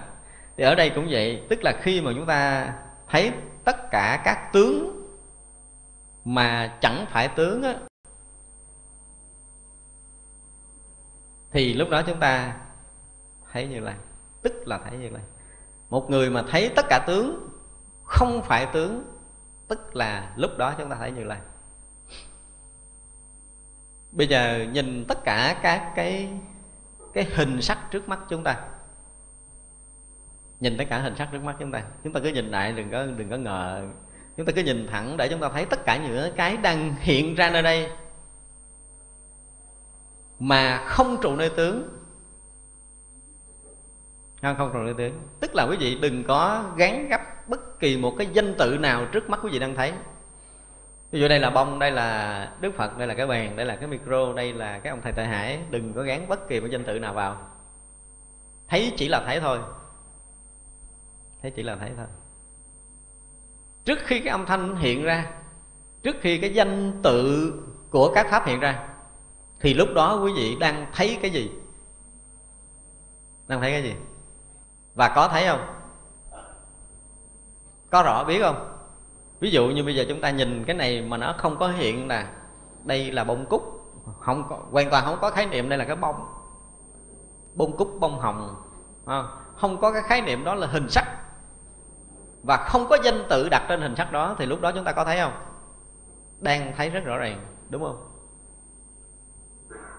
Nếu mà chúng ta nhận ra được cái rõ biết mà trước danh tự của tất cả các hình sắc, thì chúng ta sẽ nhận ra là tất cả tướng, thấy tất cả tướng mà chẳng phải tướng. Tức là chúng ta thấy như lai.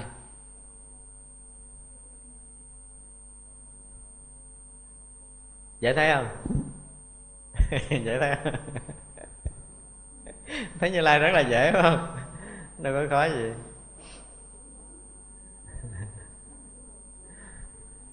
Làm sao nữa rõ ràng ở đây đức phật dạy chúng ta hết sức là tinh tế, tức là trong tất cả những cái thấy nghe nãy giờ rồi.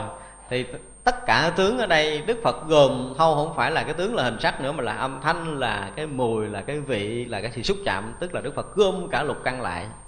Mà một phen nơi lục căn chúng ta tiếp xúc lục trần mà không còn có trần, tức là căn tiếp xúc với trần mà không có tầng, tức là thấy như lai tức là ở đây chúng ta muốn nói tới cái rõ biết của mình hồi nãy tới giờ. Chúng ta nói lại tới cái rõ biết của mình nãy giờ.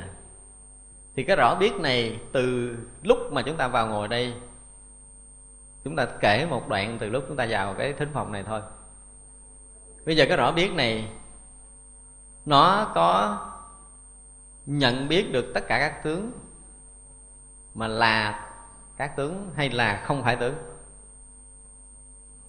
nếu như chúng ta ở cái chỗ rõ biết, chúng ta quên cái khái niệm là thấy nghe nên luôn rồi nha. Chúng ta đang ở cái chỗ rõ biết thôi. Chúng ta là người đang rõ biết hiện hữu đây thôi. Mình là cái người rõ biết. Thì cái rõ biết đang hiện nơi đây, nhận diện được tất cả âm thanh đang có trong thính phòng này. Thì cái âm thanh này có tướng hay là không phải tướng? Chúng ta chỉ đứng ở chân trời rõ biết để chúng ta rõ biết thôi nha, đừng có thêm, đừng có bớt nha. ờ, chúng ta là người đang rõ biết nè đang rõ biết nè. Thì bây giờ tất cả những cái hiện ra trong chân trời rõ biết chúng ta đang rõ biết tất cả mọi cái thì tất cả mọi cái đang bị chúng ta rõ biết đó nó là có tướng hay là không tướng? Hả? Khẳng định cho nghe nghe cái có tướng hay là không tướng. Nếu ai mà nhận được cái không tướng này tức là sao? Tức là là nhận được như lai không? Tức là thấy tất cả tướng mà không chẳng phải tướng tức là tức là thấy như lai. Thế đây là mấy người thấy như lai hết rồi. Thấy như lai hết rồi. Nên cái này nó rất là dễ dễ nhận ra. Không có khó. Nếu chúng ta chịu lắng tâm tí xíu thôi. Chúng ta đừng có lùi về quá khứ của mình. Đừng có ngưỡng vọng tương lai nữa. Chúng ta ở ngay tại đây thì tất cả mọi cái đều đã hiển lộ rồi. Thì đức phật mỗi mỗi đều chỉ cái thực tại này. Chứ đức phật không nói chuyện khác đâu và trong toàn bản kinh này, đức phật không hề nói chuyện dư ngoài cái chuyện này. Đức phật không nói gì khác cái chuyện này hết á. Nhưng mà đoạn này đức phật nói kiểu này, đoạn kia đức phật nói kiểu kia thôi. Nhưng mà tất cả mọi cái đều muốn chỉ cái thực tại rõ biết của chính mình đang hiển lộ tại đây. Cho nên nếu mà mình đứng ở chân trời rõ biết đang hiển lộ này, thì tất cả những âm thanh, tất cả những hình sắc đều tự là không phải âm thanh, không phải hình sắc. Nó tự động như vậy chứ không phải là chúng ta làm thêm cái gì. Nhưng mà nếu chúng ta rời cái chân trời rõ biết trong lòng của mình, thì nó thành âm thanh, nó thành hình sắc. Tức là có âm thanh và có hình sắc. Nhưng nếu chúng ta ở chân trời rõ biết, chúng ta đang rõ biết như vậy thôi, thì rõ ràng mọi cái đều là như vậy chứ không thêm không bớt được. Không thêm không bớt được. Tức là như như hiện tiền. Như vậy mà thấy, như vậy mà nghe, như vậy mà nhận biết tất cả âm thanh, như vậy mà nhận biết tất cả hình sắc và tất cả hình sắc âm thanh như vậy mà hiện hữu ở tại đây. Như vậy là chúng ta vốn ở cái chỗ như như để nhận biết cái như như hiện hữu ở tại đây. Trong mọi thời khắc vậy là xong. Xong chuyện. À, không thiêu không bớt gì nữa. Còn nếu như bây giờ mà chúng ta lùi lại ở vị trí cũ để rằng mình nghe âm thanh để thấy rằng mình thấy hình sắc là chúng ta đã gì? Đã rời đã rớt xuống cái chân trời của phàm phu để nhận biết. Mà khi rớt xuống chân trời phàm phu nhận biết thì sẽ có mình và có người, có ngã và có pháp. Mà có ngã, có pháp tức là có gì? Có tư tướng. Có tư tướng tức là có sanh tử. Thật ra học đạo, nếu mà chúng ta khéo một tí xíu thôi, Là trong một chớp mắt đã xong chuyện mình rồi. Không có cực công phu, Không cực công phu, phải không? Mà nếu như chúng ta mà khéo ở nơi chân trời rõ biết của mình và nhận được ngay tại đây cái rõ biết hiện hữu này thì đủ rồi. Đủ cho cái đời học đạo của chúng ta rồi đó. Từ đó trở về sau quý vị mới thấy một điều kỳ diệu xảy ra. Ở đây á, nếu mà chúng ta hiểu cái chỗ này và chúng ta chấp nhận á, thì chúng ta còn nguyên, không có gì thay đổi hết và nếu chúng ta thấy rằng mình ở đây còn nguyên như vậy không thể thay đổi, tức là chúng ta đang hiểu bằng cái đầu của chúng ta không phải là nhận cái sự thật. Như một phen một người nhận sự thật là tự động mình thành người khác rồi tự động mình thành người, thành một con người mới ngay tại đây liền. Trong một thoáng đó là chúng ta chết và được đức phật sanh trở lại trong một thoáng đó thôi. Trong một chớp mắt là chúng ta chết đi sống lại liền. Chúng là con người mới chúng ta sẽ có một cái thấy nhìn mới với cuộc đời này. Cuộc đời này sẽ đẹp với chúng ta. Cõi này sẽ biến thành cực lạc. Không bao giờ còn buồn, không bao giờ còn khổ nữa. Không bao giờ còn phiền não với chính mình nữa. Cuộc đời sẽ biến sắc liền. Cõi ta bà biến sắc liền ngay cái thấy nhìn đúng. Ngay cái thấy mà tất cả tướng không phải tướng. Tức là chúng ta đã thấy như lai. Mà như lai đã hiện tiền rồi là đi cũng như, đứng cũng như, nói cũng như, nằm cũng như, cười cũng như, hát cũng như, nhảy múa cũng đều là như. Đã là như như thì không có cái màu sắc khổ vui trong này nữa.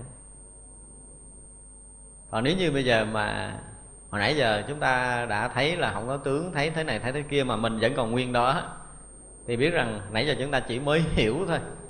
Chỉ mới gật đầu chấp nhận.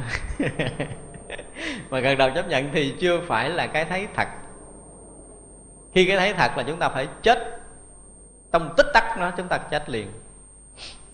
Chúng ta thành con người mới liền lúc đó mưa hoa sẽ tuôn rơi với chính mình. Và niềm phúc lạc vô biên sẽ hiện tiền ngay tại đây liền. Cực lạc hiện ra liền. Giống như bên tịnh độ nó là sao? Bất lao đàn chỉ đáo tây phương, tức là không có nhập khải móng tay nó tới tây phương rồi. Thì khi một phen mà chúng ta nhận được như lai là ngay tay đây biến thành cực lạc liền. Không lâu nhanh hơn một cái chớp mắt. Còn không là chúng ta sẽ đi tiếp nữa. Cái phần kế tiếp là cái phần chánh tính ít có. Ngày tu bồ đề bạch phật rằng, bạch thế tôn, và lại có chúng sanh được nghe những lời nói và chương cứu như thế, sanh lòng tin chân thật chăng? Phật bảo ngài tu bồ đề, chớ nói như thế sau khi Như Lai diệt độ Sau khoảng 500 năm Có người giữ giới tu phước Đối với những chương cứu này Hay sanh lòng tin cho đây là thật. Nên biết người ấy không phải Ở nơi một Đức Phật Hai Đức Phật, ba, bốn, năm Đức Phật Gieo trồng căn lành Mà đã ở vô lượng ngàn muôn ước Đức Phật Gieo trồng căn lành.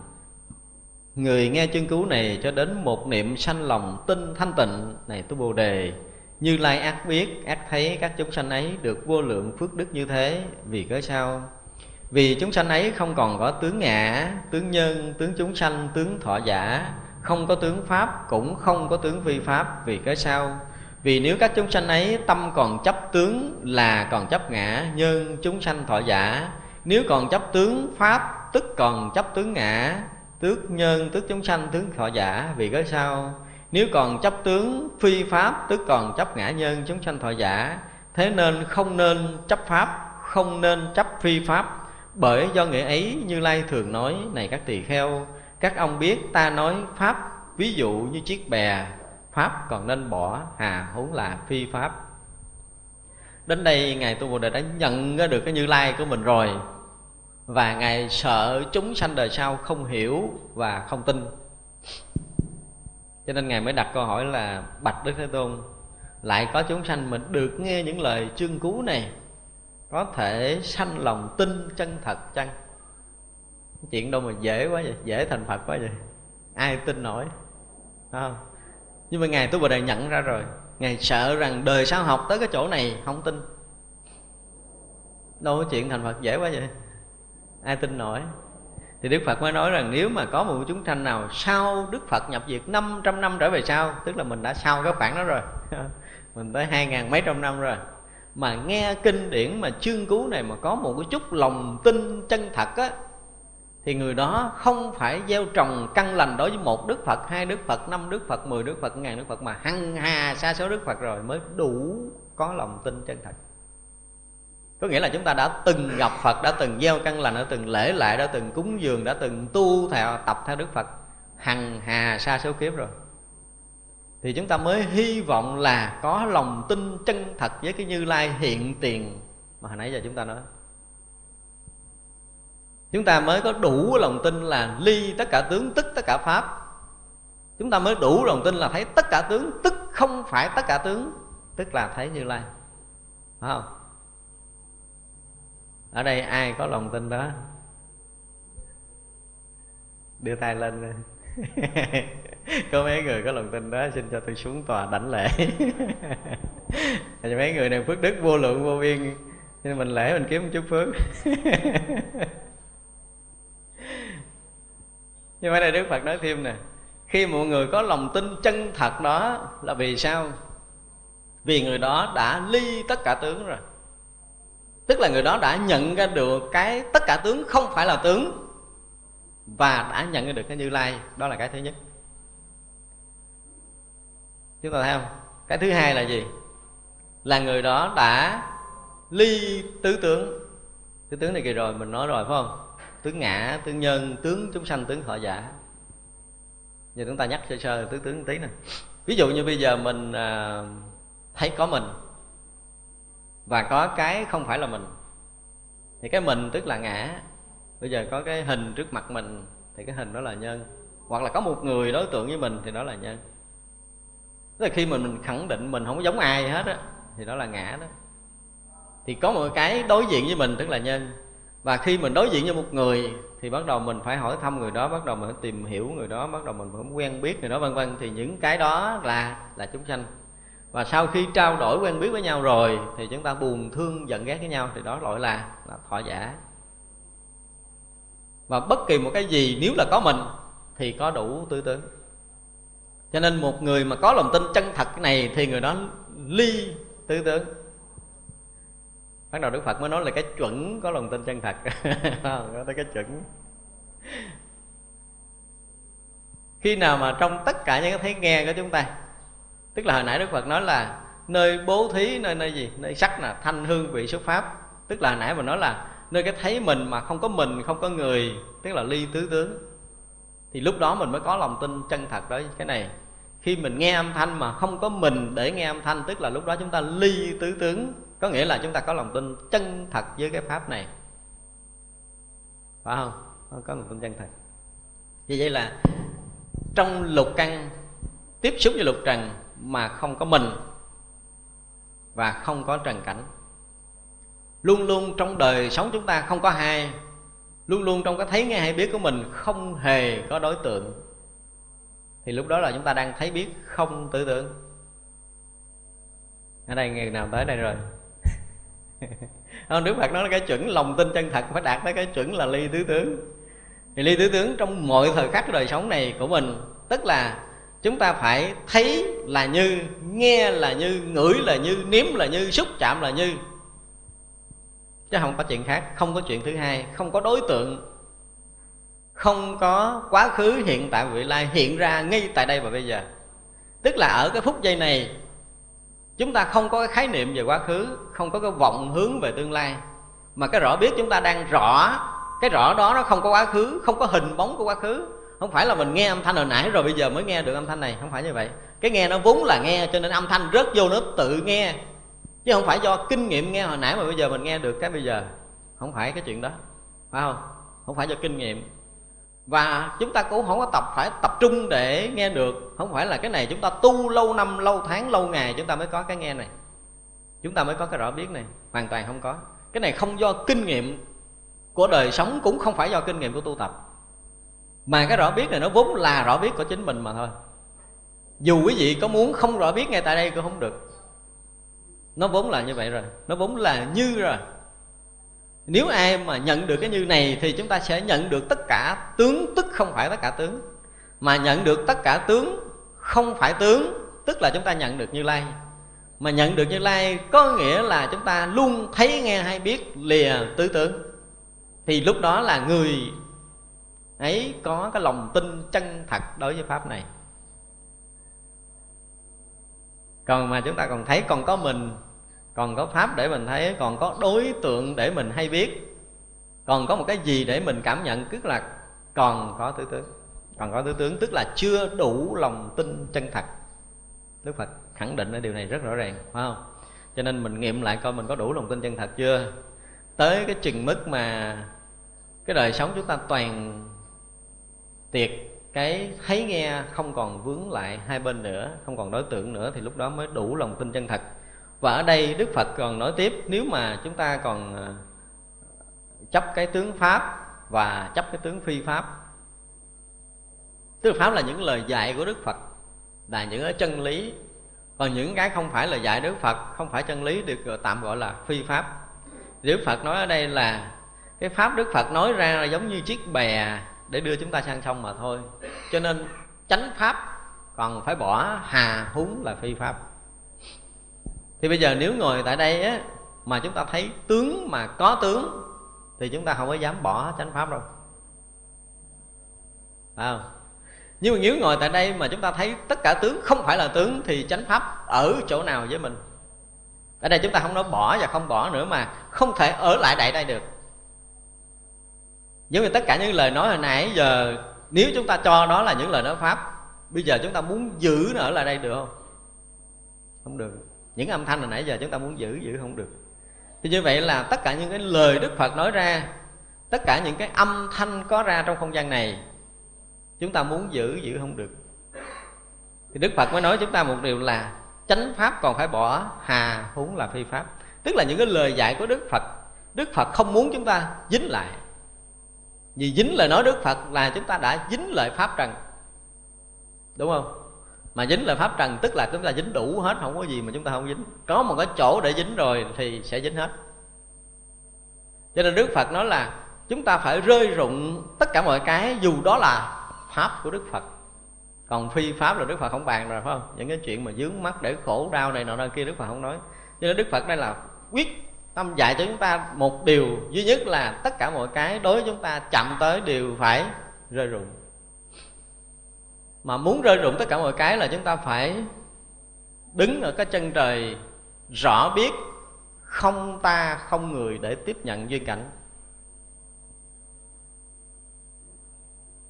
Thì khi chúng ta đứng ở chân trời mà không ta, không người để rõ biết mọi cái, thì lúc đó là chúng ta ở ngoài thứ tướng.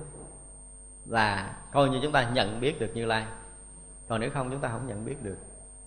Và không nhận biết được thì chúng ta có học cỡ nào, chúng ta có tu cỡ nào đi nữa thì lòng vòng như hồi trước mình nói là cũng rớt vô tứ tướng à không có cách nào mà con người ta thoát khỏi tứ tướng. Dù có tu pháp môn gì, dù có tinh tấn cỡ nào, một ngày tám thời hành đạo 10 thời hành đạo 20 thời hành đạo, thậm chí là 24 giờ chúng ta tu suốt không hề đặt cái lưng xuống dính chiếu. Nhưng chúng ta cũng vẫn ở trong tứ tướng mà hành đạo tại vì có mình, có pháp để mình tu. Tức là còn ngã, còn pháp. Còn ngã, còn nhân thì còn chúng sanh, còn thọ giả và tiếp tục còn trầm luân sanh tử. Cho nên cái chính là đức phật muốn nhắc lại, tức là đức phật muốn gom lại để cho chúng ta nhớ một điều là thứ nhất trong cái đoạn kinh này, đức phật dạy chúng ta là không được dính nơi tất cả các tướng phải không? lìa tất cả các tướng. Thấy tướng mà không phải là tướng, thì đức tức là thấy như lai. Thì cái như lai là cái luôn hiện hữu nơi tất cả chúng ta. Nếu muốn tiếp nhận như lai, một người nhận biết, nhận định được như lai một cách rõ ràng, tức là người có lòng tin chân thật, mà người có lòng tin chân thật, tức là người lìa tứ tướng. Người lìa tứ tướng là người luôn sống không có đối tượng, luôn sống không có thời gian và không gian trong mọi thời khắc cuộc sống mình. Lục căn, lục trần rõ biết với nhau mà không dính lại. Không có chỗ tù động trở lại. Luôn lưng lưu, trôi chảy, không có phút tạm dừng. Thì đó là cái người nhận biết được như lai và luôn sống thực với cái chân trời tự tánh của chính mình. Còn nếu như lúc nào mà chúng ta thấy mà còn vướng lại, nghe mà còn vướng lại, hoặc là chúng ta thấy có đối tượng với chính mình, chúng ta nghe có một cái gì đó nó khác với mình có cái bị chúng ta cái nghe chúng ta là người đang nghe chúng ta là người đang thấy chúng ta là người đang rõ biết thì không phải. Tức là lúc đó đã có đối tượng. Đó có đối tượng là liền rớt vào tứ tướng. Và người có đối tượng thì không đủ lòng tin chân thật. À, đây đức phật nói rất là rõ. Rồi bây giờ nếu mà chúng ta muốn trở thành một phật tử chân chánh đúng nghĩa như đức phật dạy ở đây, có lòng tin chân thật đối với giáo pháp này. Thì ngay tại đây, chúng ta phải sao? Phải lìa tứ tướng lìa tứ tướng tức, trước hết là chúng ta phải lìa cái gì? Lìa cái mình đang có ở đây. Thì cái mình đang có. Cái đang có mà không có mình á, là nó chỉ là một sự rõ biết thuần khiết nhưng mà chúng ta có một cái gì khác, cái rõ biết thuần khiết, tức là mình lại trụ cái bản ngã mình trở lại. Còn nếu chúng ta ở cái rõ biết thuần khiết là bản ngã tự động nó tan ra. Tại vì cái rõ biết thuần khiết là không hề có đối tượng. Chúng ta sẽ tự chiêm nghiệm ra cái chỗ thật này. Chúng ta mới thấy rõ ràng có một cái điều rất là kỳ diệu ở nơi mình từ trước đến giờ chúng ta luôn luôn có cái rõ rõ rõ rõ đó, đó. cái hay biết rõ rõ ràng ràng đó nó, nó, nó không có không thay đổi. Phải khéo nhận ra cái hay biết rõ ràng không thay đổi trong tất cả các thời khắc cuộc sống của chính mình. Thì vậy là được gọi là chúng ta nhận được tánh. Còn nếu mà chúng ta không nhận ra cái rõ biết hiện tiền đó, đó thì dù chúng ta có tu tập tới đâu đi nữa chúng ta vẫn là cái người đi lòng vòng. Không đi tới cái trung tâm không đi tới cái đích giác ngộ mà đức phật chỉ cho chúng ta. Nó thành ra là cái chính là đức phật muốn dạy chúng ta nhận biết được cái như lai, cái hiện tiền, để chúng ta có một cái thấy nhìn đúng như thật. Để chúng ta sống đúng như thật là xong cái việc học đạo của mình. Còn nếu như chúng ta có một tí nào đó lệch lạc thì rất là uổng phí cuộc đời của chúng ta. Chứ đừng để cho nó lỡ cuộc chúng ta luôn luôn bị lỡ. Ví dụ như đang nghe ở đây đủ quá rồi, nhưng mình không chịu. Đang thấy ở đây đủ quá rồi, mình không chịu. Đang ở tại đây rất là an nhàn, rất là thanh tịnh, rất là trong sáng, nhưng mình không chịu. Mình mong mong tí có thêm cái gì á, hơn cái gì ở chỗ này chút xíu thôi, nó có cái gì hay lắm. Thì có cái gì đó nó hay hay ở đằng kia chúng ta luôn luôn như vậy. Bây giờ chúng ta dừng những cái vọng hướng đó những cái vọng hướng tương lai chúng ta tạm thời ngừng dứt để chúng ta sống được cái phút giây hiện tiền này. Đủ rất đủ cho cuộc đời tu tập của chúng ta nếu chúng ta nhận biết được cái phút giây hiện tiền này. Vậy là thôi chứ chúng ta không có thêm không bớt nữa. Thì à, trải qua cái đoạn này đức phật dạy thứ nhất là qua câu hỏi của ngài tu bồ đề không ngài tu bồ đề hỏi đức phật là người mà phát tâm cầu thành phật, thì làm sao an trụ và làm sao hạng phục cái tâm đó? Đức phật dạy là độ vô lượng vô số vô biên chúng hữu tình mà không có một chúng sanh thật được diệt độ. Vì nếu mà thấy có một cái chúng sanh thật được diệt độ là chúng ta bị rất vào tư tưởng liền. Rồi đức phật dạy tiếp chúng ta là nơi lục căn tiếp xúc lục trần. Gọi là bố thí nơi sắc thanh hương vị xuất pháp mà không trụ tướng, tức là người đó, bố thí chân thật, bố thí ba la mật. Và rồi đức phật dạy tiếp cho chúng ta một điều nữa là nếu mà thấy tất cả tướng mà không phải tướng, tức là thấy như lai. Mà người nào thấy tất cả tướng mà không phải tướng thì là thấy như lai. Người nào đủ lòng tin chân thật với điều này là một cái người đã từng lễ lại cúng dường giao duyên tu tập theo đức phật ngàn đời ngàn kiếp rồi. Và chính người đó là người sống không tứ tướng và một người sống không tứ tướng là không có chỗ dính lại, cho nên dù có pháp của đức phật cũng phải xả bỏ, chứ đừng nói là phi pháp. Đó là những lời dạy ở đoạn đầu, đức phật đã dạy cho chúng ta. Chắc là bữa nay chúng ta sẽ dừng cái buổi nói chuyện tại đây. Thì ờ, thời gian còn lại quý vị có thể ờ, đặt một ít câu hỏi, chúng tôi sẽ trả lời.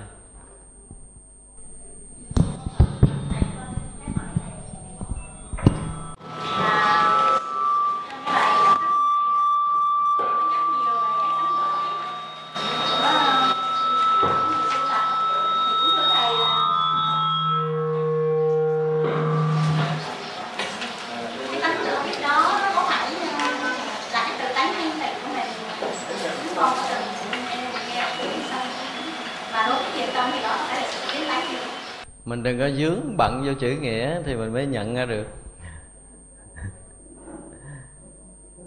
Cái ờ, Phật pháp muốn nói cho mình nhận sự thật chứ mình đừng có dính vô chữ nghĩa văn tự.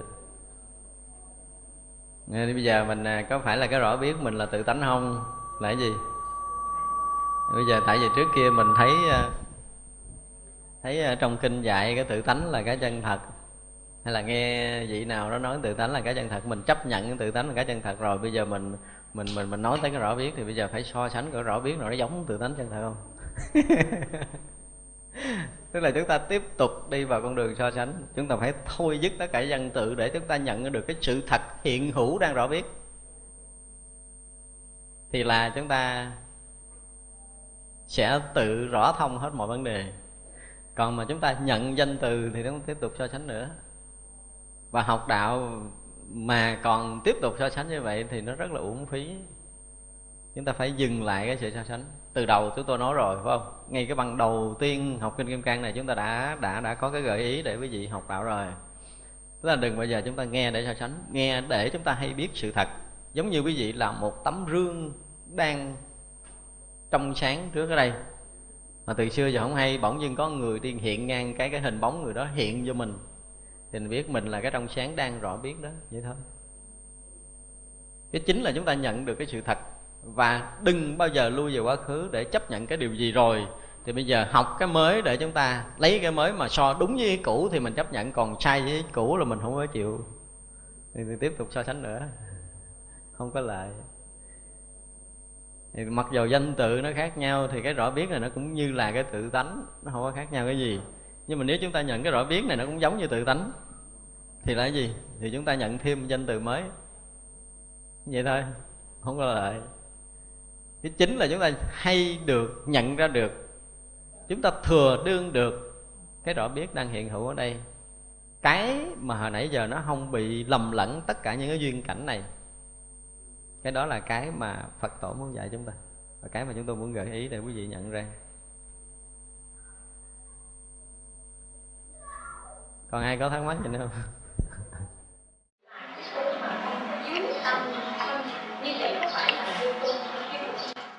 Cái ý đó hồi nãy mình cũng nói sơ qua rồi. Nãy mình dẫn cái kinh tứ thập gia chương ra mình nói rồi á. Cái người mà nhận được cái người vô tu vô chứng để mà cúng dường á, thì người đó phải là người vô tu vô chứng. Mà sự thật một cái người bố thí ba la mật, tức là nơi lục căn của họ không dướng mắt lục trần một cách toàn triệt rồi. Họ không có gì làm mình, không còn có người, không còn có đối tượng trong cuộc sống này nữa. Thì người đó mới là người bố thí ba la mật. Mà người như vậy được gọi là cái người không có tu. Tại vì bây giờ nếu mình thấy mà mình dính á, thì về mình mới tu tập, mình tháo gỡ, đúng không? Mình nghe mà mình dính lại thì mình mới tu, mình tháo gỡ. Còn mình thấy mà nó nó không có dính cái gì về nhà đâu có cái gì để mình gỡ ra để mình tu. Mình nghe từ sáng đến giờ mà không có cái gì để dính lại thì lấy cái gì để tu? Phải không? Rồi cái người mà nhận biết rõ hơn chút nữa là không có mình. Nhưng mà rất là rõ ràng mọi cái. Trong cái rõ ràng mà không có mình thì dứt khoát là không có chỗ để dính. Không có mình thì lấy cái đối tượng nào để mà tu tập? Tức là không có ngã thì pháp sẽ hoàn toàn không có. Ở trong cái rõ biết mà không ngã không pháp thì dù chúng ta có sinh hoạt cái kiểu nào đi nữa, nó cũng không dính lại. Muốn dính dính cũng không được. Sự thật, nếu mà chúng ta thấy đúng các pháp là chúng ta thấy ra được điều này. Vậy là xong chuyện. Không nói tu và không tu ở đây. Nhưng mà trong nhà thiền có một câu, tu, vô tu mà tu. Chứng, vô chứng mà chứng.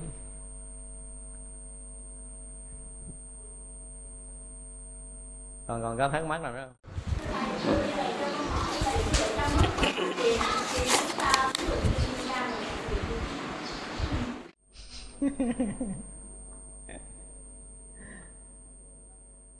giờ cô muốn tọa kiểu nào? Tại cái nào? À.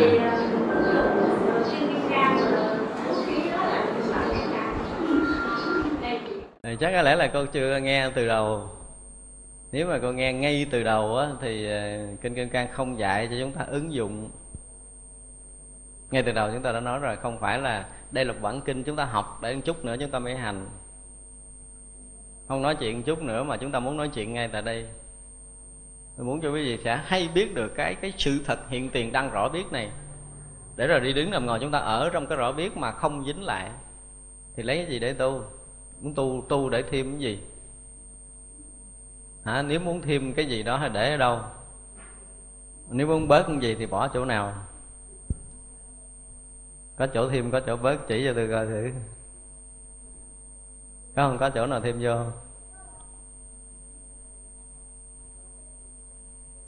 À,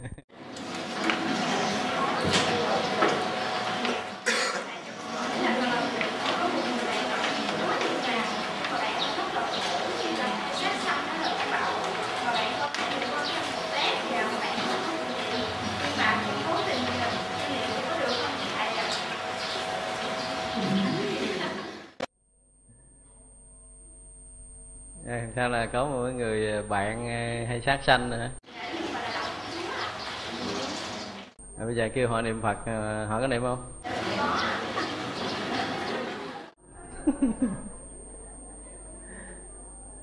Thật ra mỗi đạo nó có một cái niềm tin khác nhau mà thì cái niềm tin á của một cái cái giáo lý tùy theo cái loại giáo lý mà họ có một cái loại cái niềm tin để họ có thể sống theo cái kiểu hiểu biết riêng của họ. Rất là khó phá vỡ. Làm sao chỉ cho họ nhận biết được cái ờ, cái thiện ác để họ bớt sát sanh, đúng không? Chứ còn ờ, đã giờ cái mình cắt đầu, cắt cổ một số con vật rồi cái mình ngồi đó mình niệm phật. Ngồi niệm phật cái ngày mai mình tiếp tục mình sát sanh nữa, cái mình ngồi lại cái mình niệm phật mình nghĩ niệm phật linh lắm, chắc trừ được mấy cái chuyện đó, không trừ được đâu. Cái gì nó ra cái đó? Niệm phật thì có cái phước báo của niệm phật, nhưng mà sát sanh nó có cái quả báo của sát sanh. Chúng ta phải nhận định rõ hai điều này. Cái chính là làm cho người ta thấy được cái điều tốt, điều xấu để người ta tránh. Chứ không phải là cho người ta mượn cái này. Nhiều khi ờ, có nhiều người thấy tức cười lắm quý vị có tin rằng có nhiều người đang cắt cổ một con vật mà đang niệm phật không? Có có nhiều lắm. Có nhiều lắm á, tôi gặp nhiều. Nhiều khi thấy đứng trà kiến thì cái nam mua như là phật nó trời đất là giết vừa giết mà vừa niệm phật. Rồi nói là tôi tôi giết, tôi niệm phật để cho nó được siêu thoát nữa chứ. Rồi cái chính là gì? Cái tâm của mình nó còn khởi lên cái niệm xấu ác để sát hại chúng sanh hay không? Đó mới là cái chính. Mấy nhiều khi mình mượn Phật để mình làm chuyện khác rồi đó. Có chừng thêm tội chứ không có thêm phước. Thành niệm Phật thì có cái phước báo niệm Phật Nhưng mà sát sanh có cái quả báo của sát sanh Chúng ta phải thấy rõ hai điều này. Và cái chính là làm sao cho người ta nhận ra được Cái nhân quả tốt xấu để người ta tránh. Đó là cái điều quan trọng hơn. Thì cô phải nói, cô giải thích nhân quả gì đó cho người ta biết bắt đầu mời người ta ngồi trên đất cái mình leo lế, mình thuyết pháp cho người ta nghe.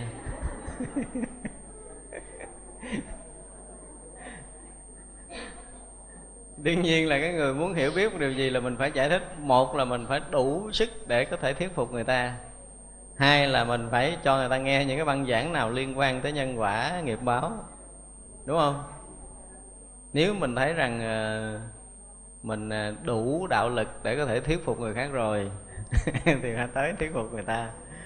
Còn mình chưa đủ đạo lực á thì mình mượn những cái lời pháp nào đó liên quan tới nhân quả nghiệp báo để cho người ta nghe. Chứ còn mình chưa đủ sức thuyết phục thì coi chừng coi chừng bị thuyết phục ngược lại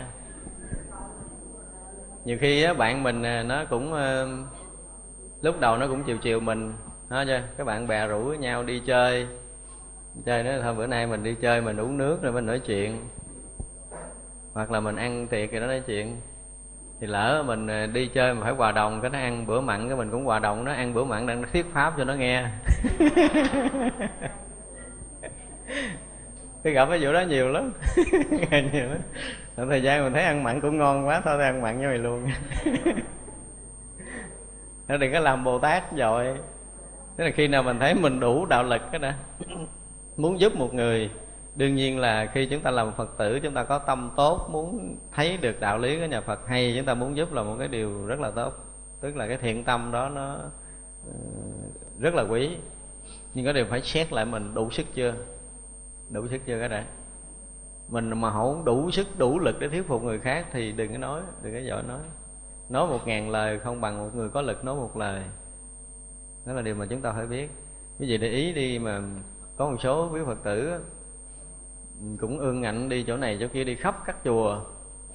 Gặp nhiều thầy dạy, những điều hay lẽ phải, cũng học nhiều lắm, nhưng mà không thay đổi được cái gì á.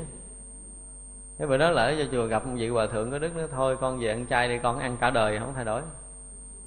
Thì hòa thượng này có đức, một lời thôi là đủ chuyển hóa cuộc đời của người khác. Hòa thượng gọi là lực sanh, tức là cái người có cái lực để sanh được cái trí tuệ của người khác, sanh được cái thiện căn của người khác cho nên là là là một á, những người phật tử phải có một tí xíu kinh nghiệm chứ không thôi, dễ bị sốc lắm. Một là mình à, phải sống tốt, thì từ cái đời sống tốt của mình thuyết phục được cái người bên cạnh mình. Đừng có dội nói chúng ta phải hành trước, để nó thấy rằng cái chuyện mình đang làm hay hơn nó. Mà nó có thiện chí, nó học thì lúc đó chúng ta nói rất là dễ chứ đừng có dội nói trước. Nói trước lỡ mười mốt mình có cái sơ hở nó cũng không tin mình luôn là xong chuyện. À là chúng ta cho nghe băng nghe pháp. Nếu chúng ta thương người khác mà mình thấy mình không đủ lực thì mình mượn cái phương tiện nào đó hay hơn. Có một cái uh, tờ giấy. Ông thầy dạy cho chúng con những điều nên làm và nên tránh khi trong gia đình có người thân sắp hoặc đã qua đời. Thì cái này nói thời gian hơi bị dài á. Làm sao để họ được bình yên không hoảng loạn khi vừa lạc vào cõi giới xa lạ? Làm sao để họ được nhắc thức hướng tâm về giáo pháp nương tựa mà tiếp tục cầu học? Nhờ duyên lành đó mà có lần chúng con được nghe thầy dạy khi vừa rời khỏi thân hữu quẩn, nếu đủ phước được một vị thầy có được đạo lực tiếp dẫn thì tâm nhẹ. Bớt phần nào nghiệp lực của thân nên hướng thượng mà nương nhờ tự lực của vị thầy mà độ được siêu thoát. Thưa thầy, hầu hết nhà nào cũng có người cao tuổi lúc đương thời dù có biết giáo pháp hay không, thì khi mãn phần đây chính là cơ hội cuối cùng để tiếp đạo. Nếu biết nương vào chánh pháp của minh sư thì đúng là duyên lành hội ngộ. Chúng con đã được thầy dạy như vậy rồi, nên chúng con phải biết nắm bắt cơ hội này. Nhưng thỉnh thoảng một vị minh sư lúc cận tử nghiệp thì quả là vô cùng khó vậy chúng con đồng kính định lễ xin thầy ban bố những lời pháp bảo để giúp người thân cũng như bản thân chúng con có được phương tiện cứu cánh cuối cùng. Chúng con xin được tiền tao lan rộng. Khắp chúng sanh quả là phước duyên lớn cho mọi người. Tức là cái à, cái bài này có người này có cái ý hỏi là thời gian còn đủ để nói chuyện này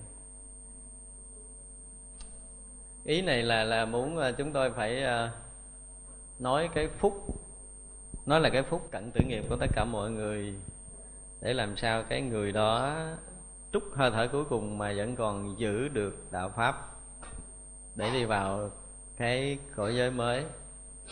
Và nếu như cái người đó có chết rồi thì mình phải nói cái gì? Tức là đối với người tu phải nói cái gì, khai thị điều gì cho cái người chết có thể hướng tâm đến phật đạo mà không bị lầm lạc trong cái cõi tâm tối ý là như vậy. Chúng ta nói ha thành thủ nói ít chục phút có lẽ là chúng ta vẫn còn nói được. Tôi thì à, từ trước đến giờ á quý phật tử biết chúng tôi là cái người à, không biết tụng kinh. Thú thật là không biết tụng kinh. Không biết tụng kinh đâm ma không biết tụng kinh gì hết rất là dở về tụng niệm. Xin thú thật một điều như vậy. Nhưng mà đối với một người chết á, thì chúng ta có cái cách giúp họ được. Thường kể từ lúc mà chúng tôi tu cho tới giờ phút này thì chúng tôi chỉ đi tới đâu chừng ờ, chưa đầy 10 cái đám tang. Chỉ là những người có duyên thôi chứ chúng tôi không, không có thời gian để đi rộng rãi. Thì thường tới đám tang á mà chúng tôi nếu có quý thầy quý phật tử mà đồng hộ niệm thì chúng tôi chỉ cho tụng xong cái cái bài đại bi thôi. Dừng lại. Dừng lại, tôi bắt đầu tôi nói chuyện cho vong linh nghe. Chúng tôi nói chuyện giống như nói chuyện với mọi người đối diện với mình. Nhưng mà trước đó là chúng tôi có cái tác ý. Tức là khi mà tôi đi tới đám tang nào thì từ cái chùa mà tôi đi tới đám tang là tôi có tác ý trước. Trước là chúng tôi khởi cái ý niệm chúng tôi đến cái vong linh đó. Chúng tôi rất là thương cái vong linh này chúng tôi muốn cho vong linh này được siêu thoát và bằng cái tình thương đó mà tôi đi tới cái đám tang. Chứ tôi không đi tới bằng cái mục đích khác, như quý thầy khác. Thì khi đi tới đám tang rồi á, thì một cái điều mà chúng ta phải nhận ra rằng cái người mà có thể nghe người khác là vì người khác thương mình, họ mới nghe. Tức là họ nhận được cái cảm tình đó, họ mới nghe, chứ còn không nhận cảm tình đó, không có cách nào họ nghe được cho nên thường mấy thầy mà cứ tụng niệm theo nghi thức đó, mà mấy thầy không có thương trong linh đó rất lắm không có nghe đâu. Bảo đảm không có nghe một chữ nữa. Thậm chí nó còn không thích. Và có rất là nhiều trong linh không thích với thầy tụng niệm. Tôi đã gặp lật đổ lư hương trong gia đình luôn. Đem tới thầy đó tụng là lật rất cái lư hương xuống bàn không cho thờ luôn. Khi giái không đem tới thầy đó tụng là lư hương còn nguyên trên cái bàn. Điều này chúng tôi gặp rất là nhiều. Thật ra chúng tôi nghĩ là riêng chúng tôi cũng như quý phật tử sau này mà mình có cái ý muốn đi tụng niệm, có cái ý muốn hộ niệm cho huynh đệ của mình, thì nên tác ý khởi thương cái người chết đó. Và mình muốn làm mọi cách để cho người chết được siêu thoát. Đó là rất là cần. Tác ý thương đi. Cái tình thương nó sẽ tạo một cái năng lượng, một cái lằn sóng dao động trong không gian rất là trong sáng mà đi thẳng tới cái thần thức người kia người kia tự động tiếp nhận được cái lằn sóng im dịu trong mát đó của mình. Rất là lạ, mình thì mình không có nhận ra đâu. Người thường không thể nhận ra được điều này. Nhưng mà cái thần thức sẽ nhận được cái cái tình đó của mình. Họ thấy rất là là trong mát, là nhẹ nhàng, là thanh thoát cái gì đó. Họ muốn trụ lại cho đó. Và nếu họ trụ lại chỗ tình thương mình rồi, bắt đầu mình tác ý mà nói chuyện là họ nghe hết. Thứ nhất là mình phải nhắc cho cái người chết. Cái người chết rất là nhiều hình dạng. Có khi là họ lớn tuổi quá, họ chết. Thì họ, khi mà họ bỏ cái thân này, họ cảm thấy họ là cái người mà bạc nhược, là yếu đuối, là tám, chín chục tuổi, nằm liệt giường mấy năm, mấy tháng, họ đi không được. Thì cái cái thức rời cái thân đó, họ yếu như bún thiêu vậy, họ cũng không thấy rằng họ đi đứng được họ thấy họ cũng là một cái thần thức bị liệt như vậy. Hoặc là người chết bị cục tay thì họ thấy họ không có tay, bị chết cục đầu, họ thấy họ không có đầu. Và thần thức chấp nhận cái khi rời thân không tay, không đầu, không chân, không cẳng, bệnh hoạn, què, hoặc lê lết, vân vân. Thì mình phải biết nhắc cho họ cái thần thức không có bị thương giống như cái thân. Có nghĩa là cái thân, mặc dù trước khi chết là họ già 90 tuổi Ờ, trước khi chết là họ bệnh liệt giường, trước khi chết là họ cụt tay cụt chân, họ bể bụng, đứt đầu, gì gì đó. Nhưng mà hiện tại là thần thức nguyên vẹn, mạnh khỏe, không hề yếu đuối như tất cả thần thức nào. Tức là cái sức mạnh, cái trí tuệ của cái thần thức khi rời thân bằng nhau không khác. Tức là có đầy đủ tay, chân, đầu, mình, đầy đủ hết tất cả mọi cái, đầy đủ sự hiểu biết, đầy đủ sự thương yêu đầy đủ sự buồn vui, giận ghét, không khác tất cả thần thức nào. Họ phải nhận ra điều này, và khi họ chấp nhận mình điều này là tự động, họ mạnh khỏe liền. Cái thần thức tự nhiên liệt ờ, trong mấy ngày chết ha, nghe mình nói vậy cái họ nhìn lại họ họ đâu có liệt đâu, họ đi đứng lại liền. Đó là điều thứ nhất, mà phải nhắc cho cái thần thức người đó biết cái điều này. Cái điều thứ hai là cái tâm mà chấp trước cái thân. Một người mà chấp thân á, thì thiêu họ thành tro, cái tro đó cũng thành cái nhà của họ. Họ chấp thân rồi cái thân chết cũng là cái nhà của họ. Chôn xuống cái mồ thì cái mồ là cái nhà của họ. Bốc lên nữa là thiêu hữu cốt thì hữu cốt là cái nhà của họ. Họ chấp đến độ như vậy, không phá vỡ được. Bây giờ mình phải khéo nói để cho người đó thấy rằng cái thân này vô thường. Bây giờ nằm đó thì cái thức đang thấy cái thân rõ lắm. Lúc đó họ nhận định rất là rõ. Mình phải kêu họ nhìn lại cái thân đi. Và họ đang ở ngoài cái thân đó. Họ không phải là cái thân. Họ, ngay khi đó họ ý thức rằng cái thân không phải là họ, cái đó, phải nhắc cho họ biết điều thứ hai. Thân không phải là mình. Rõ ràng bây giờ muốn dùng cái tay cô không dùng được, muốn dùng chân không dùng được, đã nằm liệt đó rồi, tức là cái thân này đã chết rồi. Nhưng mà mình còn đang biết cái thân đó, tức là mình không phải là cái thân không dùng xài được thân, tức là thân đó, ngang đó không phải là của mình. Cho nên phải nhắc cho họ biết cái điều này để họ bung cái thân ra đừng chấp trước. Đó là điều thứ hai. Điều thứ ba là cái liếng tiếc tiền của. Có những người chết bất đắc kỳ tử, quên. Nhiều khi rồi mình cũng tiền nhiều quá mà có ba, bốn bà vợ quên chia bà hai, bà ba gì đó, cái bắt đầu chết cũng nằm đó, tức. không có kịp trăn trối để chia, thì sẽ bị đọa làm cái loài gì đó để giữ cái của đó. Không thoát đi được khỏi cái của này đâu. Tức là cái cái cận tử nghiệp nó quan trọng đến mức độ là khi mà sau khi buông thân mạng này mà mình mình mình chấp cái gì nặng nhất thì mình sẽ ở vị trí đó lâu nhất. Do đó nếu mà cái tâm liếng tiếng tiền của thì sẽ làm, sẽ bị sanh trở lại là một cái loài gì đó mà nằm ở cái chỗ đó để giữ tiền của không ra, ví dụ làm loài chó là heo gì để giữ tiền của đó thì phải nhắc cho họ biết rằng cái thân của họ đã mang mấy chục năm họ giữ còn không được. Giờ nó nằm ì đó, mình cũng không dùng xài được. Thì tiền của là cái vật còn ngoài thân nữa, cho nên không nên chấp trước. Bây giờ mình không xài là tự động sẽ có người khác xài.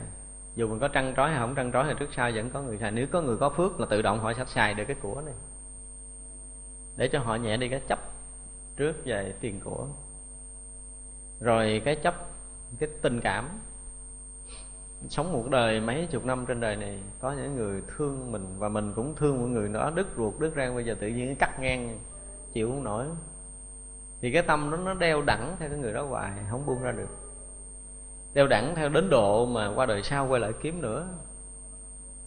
Nó phải thấy được cái tình cảm là cái vướng mắc, cái trói buộc từ đời này tới kiếp nợ phải nhắc cho dòng linh, phải thấy được cái nguy hiểm của tình cảm.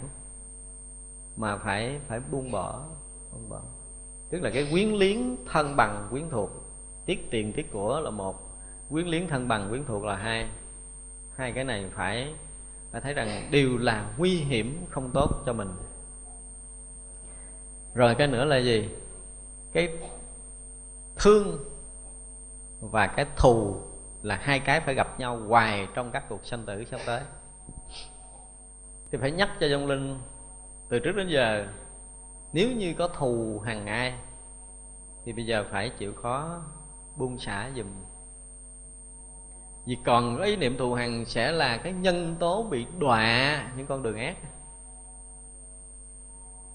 Mà thương thì bị trói buộc trầm lưng sắp tới, thù thì đọa những con đường xấu ác để mình trả cái thù kia. Hai cái này không được vướng lại. Mình phải cố gắng thuyết phục được. Thì lúc đó, thực sự là đang cái lúc đó thì có những khi cái hứng của mình mình sẽ nói nhiều hơn, nhưng mà đó là những nguyên tắc những nguyên tắc. Rồi, tới cái nữa là nếu cái người chết chúng ta hiểu một cái điều như thế này, cái thức của người chết đang hướng ở đâu sau khi chết không phải như mình bây giờ ví dụ như mình bây giờ muốn đây đi sài gòn là mình phải có một chiếc xe để mình đi, hoặc là mình đi bộ lâu nữa mới tới. Người chết mà hướng đâu là dính đó liền tại chỗ. Tức là tác ý là bị sanh thân đó tác ý thù là rất vào cái cảnh thù, tác ý thương rất vào cảnh thương. Và tất cả những loại tình cảm mà thù và thương nó sẽ làm cho cái thức nó bị nặng trọc, không có siêu thoát được. Phải rời xa được những cái này thì mới có hy vọng là siêu thoát thì bây giờ muốn siêu thoát là phải hướng tâm đến cái chỗ nào? Ngoài đức phật ra không ai có thể cứu vớt cái thần thức trong lúc này. Thì á thường đó là chúng tôi trước đó trước khi mà chúng tôi um, nói cái này thì chúng tôi có một cái um, gọi là cái lễ mà mà gọi là sám hối. Trước khi chúng tôi nói được những điều nãy giờ tôi quên là chúng tôi có cái lễ sám hối đầu tiên. Tức là chúng tôi nói là tức là cái dòng linh này tên gì, tuổi gì nè? Nếu có pháp danh thì chúng ta đọc pháp danh dòng linh đó ra.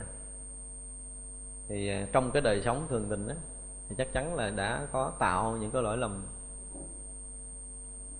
Thì bây giờ xin thành tâm hướng về chư Phật đảnh lễ, xin sám hối tất cả những cái tội lỗi đã tạo trong đời này. Đọc cái tên trong linh nó ra, rồi lại thì con cái lại theo ba lần. Ba lần sám hối cho trong linh đó xong, rồi tới gia đình phải sám hối dòng linh đó. Thì chắc chắn là ở trước mặt à, của cái dòng linh đó là ví dụ như à, chồng hoặc là vợ nè con à, dâu rể nè cháu nội cháu ngoại nè. Trong cái chung đụng đời sống này á, chắc chắn là có tạo những cái phiền hà với nhau có những cái lỗi lầm với nhau. Thì bây giờ tất cả những người này xin lỗi cái dòng linh đó. Dòng linh phải buông bỏ tất cả những cái phiền hận. Thì mình sám hối tức là cho người nhà xin lỗi dòng linh ba lần dòng linh sám hối trên chư Phật ba lần, xong là nói những cái điều hồi nãy mình nói, phải không? Nói những cái điều đó để cho họ nhận ra.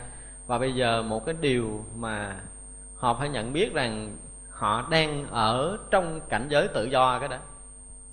Mà thật sự lúc đó họ đang rất là tự do. Họ phải nhận biết rằng họ rất tự do. Họ muốn đi đâu đi, muốn đứng đâu đứng, muốn ở đâu ở một cách rất là tự do, không có bị vướng lại, không ai trói cột. Sau khi chết thì không có ai trói cột liền, không có chuyện đó đâu. Họ rất là tự do cho nên cái tự do này có thể giúp cho họ được sanh cõi lành và cũng làm cho họ bị đọa khỏi ác. Thành ra phải phải nhận được cái tự do của chính mình để bắt đầu hướng thượng, tức là hướng về đảnh lễ để quy y phật quy y pháp quy y tăng nhắc lại cho họ quy y một lần. Con tên đó tự do bây giờ hồi mình quy y, hồi còn sống là mình xin nguyện trọn đời quy y phật, đúng không? Nhưng bây giờ thì khác con tên đó tuổi đó xin đời đời quy y phật vong linh đó là quy y đời đời chứ không quy y trọn một đời đó nữa tại quan đời rồi thì bắt đầu tiếp nối sanh tử là đời đời kiếp kiếp vong linh này xin được đời đời quy y phật đời đời quy y pháp đời đời quy y tăng xin chư phật chứng minh cho con thì mình đọc như vậy để cho cái vong linh đọc theo mình nhắc là vong linh phải đọc theo ba lần như vậy thì khi hướng tâm đã quy y Phật đảnh lễ quy y Phật quy y Pháp quy y Tăng rồi quy y mười phương Phật mười phương Pháp mười phương Tăng rồi thì bắt đầu hướng tâm đến chư Phật. Chư Phật luôn luôn có cái từ tâm để tiếp độ tất cả chúng sanh. Thì nếu một chúng sanh nào đang hướng về Đức Phật là tiếp nhận được cái từ lực của Đức Phật liền trong lúc đó. Và một người mà vừa bắt đầu phát tâm quy được đảnh lễ quy trong phút đó là họ ở cảnh giới khác chứ không ở cảnh giới bình thường nữa. Đây là một điều rất lạ. Một người bình thường không quy y khi bỏ thân xác họ ở cảnh giới rất là phiền toái rất là lộn xộn. Như người đã quy y phật rồi, thì họ chết, họ có một cảnh giới riêng. Một cảnh giới trong cái dòng bảo bọc của tam bảo riêng. Nhân quả tính sao nhưng mà rất trong đó cái đã. Rồi khi mà mà dông linh được quy y là đã được ở sâu ở trong cái cảnh giới tam bảo đó. Tiếp tục được ở cho cái chỗ bình yên đó. Bây giờ nếu mình nhắc thức cho dông linh thì chỗ này họ tu nhanh hơn mình bây giờ khi bỏ được cái thân, gọi là cái thân nghiệp báo này á, nghiệp chướng, bỏ được cái thân nghiệp chướng thì họ còn cái báo chướng và cái cái phiền não chướng. Báo chướng, phiền não chướng rất dễ dàng tu tập. Nếu họ thấy được cái mà mình cũng gợi nhắc được cái cái chính của họ là cái đang hay biết duyên cảnh. Giống như mình bây giờ không có khác nha. Nếu họ nhận ra được cái hay biết duyên cảnh, tức là cái tánh sáng suốt nhiệm màu đang hiện tiền đó đó là nghiệp tập phiền não họ tuôn đổ, họ nhập trong tự tánh liền nha. Rất là nhanh. Nhưng không biết là người đó có đủ phước hay không, nhưng mà mình phải nhắc điều này. Phải nhắc điều này. Để cho họ hòa nhập vô cái bể tánh thanh tịnh sáng suốt, đang hiển lộ, đang rõ biết duyên cảnh. Họ dễ nhận lắm. Dễ nhận hơn người bình thường của mình. Và họ nhận là bắt đầu xong chuyện rồi, không cần phải gì cái bàn nữa. Nhưng nếu họ không nhận họ không nhận thì họ thấy rằng cái ý niệm mà thương, ý niệm mà ghét, ý niệm mà dính chuyện này, ý niệm dính chuyện kia đều là những điều nguy hiểm để bị đọa lạc trầm luân. Buộc họ phải bỏ. Và nếu mà họ nghe mà họ chấp nhận được, họ bỏ là họ thanh tịnh liền. Họ thanh tịnh là họ sẽ được siêu thoát. Nếu họ rủ sạch được những cái ý niệm buồn thương và ghét là họ sẽ siêu thoát. Còn không là phải khuyên họ bắt đầu hướng tâm về cảnh giới chư Phật để niệm Phật thì tùy, nếu mà chúng ta tu tịnh độ rồi cho niệm Đức Phật A Di Đà hoặc là niệm ngày đại bi quán năm gì đó, vân vân, được quyền khuyến khích họ hướng tâm. Và bây giờ cái người nhà, cái người nhà nói gì thì nói, thì cái người chết vẫn còn có cái cái sự liên kết. Nó giống như một sợi dây chằng chịch với nhau trong thân bằng quyến thuộc, chưa cắt lìa hết đâu cho nên họ biết được cái dao động của tất cả những người thân trong nhà. Người thân lúc đó nghĩ cái gì về họ họ tiếp nhận được. Người thân lúc đó buồn, họ buồn theo. Người thân lúc đó vui, họ vui theo. Người thân lúc đó tốt, họ tốt theo. Lúc đó xấu, họ xấu theo. Người thân có tác động rất mạnh đối với người chết trong lúc đó hơn tất cả các vị thầy. Cho nên lúc đó toàn gia đình phải giữ được cái tâm yên và thanh tịnh á, thì tuyệt vời cho cái người chết. Rất tốt họ mà thanh tịnh, họ niệm phật, họ giữ tâm thanh tịnh trong sáng, thì cái thần thức của người chết hướng về mấy người này thì đều tiếp nhận ánh sáng. Thì tiếp nhận chỉ trong lặng thanh tịnh, chứ họ không tiếp nhận cái chuyện khác, cho nên thần thức dễ nhẹ nhàng siêu thoát. Thì cái người thầy phải khuyên gia đình, thứ nhất là phải giữ tâm thanh tịnh, thứ hai là trong suốt quá trình đám tang là không được làm bất kỳ một cái điều gì mà gây cái trở ngại cho vong linh bằng cách là khóc lóc nhiều, bằng cách là cự cãi với nhau, bất hòa với nhau trong đám tang là vong linh sẽ bị đọa họ khổ sở điều đó lắm. Nhất là cha mẹ nhìn thấy con bất hòa trong lúc chết, họ rất là khổ. Và có thể cái ý niệm khổ đó làm cho họ đọa liền. Nên người nhà phải tuyệt đối giữ tâm yên trong suốt quá trình làm đám tang. Không phải suốt quá trình làm đám tang mà suốt 49 ngày đó. Thì vậy là cả gia đình đều giữ tâm thanh tịnh để hướng cho cái vong linh đó. Ví dụ như mình ngồi mình niệm phật niệm phật xong mình hồi hướng cho vong linh, hay mình làm cái gì đó cái hồi hướng cho vong linh làm tất cả mọi cái gì vong linh trong giai đoạn chết cho tới 49 ngày. Thì vậy là cái vong linh nó luôn luôn hướng về cái người nhà, thì được tiếp nhận cái tâm thanh tịnh nè, cái thiện tâm nè, cái ý tốt nè trong suốt quá trình đó. Thì chắc chắn là người đó sẽ được siêu sanh cảnh giới cao, cảnh giới lành. Còn trong quá trình đó mà cái người nhà có một cái gì trục trặc là sẽ ảnh hưởng rất lớn đối với vong linh. Cho nên là khi gia đình có một người chết là cả gia đình phải tu, nếu thương người nhà mình, cả gia đình phải tu tập tốt, phải ăn chay, phải niệm phật, phải làm phước cái gì đó trong suốt 49 ngày. Tất cả những cái điều mà chúng ta làm 49 ngày đều có lợi rất là lớn cho vong linh, có lợi rất lớn. Cho nên là trong quá trình đám tang thì mình phải hết sức hòa thuận và tâm luôn hướng về cảnh giới lành, tâm luôn hướng về cảnh giới thanh tịnh, tâm luôn hướng về cảnh giới phật thì dòng linh luôn luôn theo đuổi cái tâm mình. Thì những người xung quanh đó. Phải nhắc làm sao để cho thấy được cái hai con đường để đi cho cái người chết. Một là con đường lành, hai là con đường ác. Và phải giải thích cho cái người chết thấy được thấy được những cái tâm xấu sẽ dẫn đi con đường ác.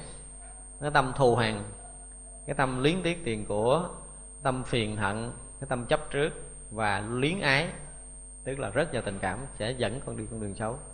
Giải thích cho họ hết hỏi để họ buông bỏ được hai đầu của tâm đó. Và hướng thượng cho họ.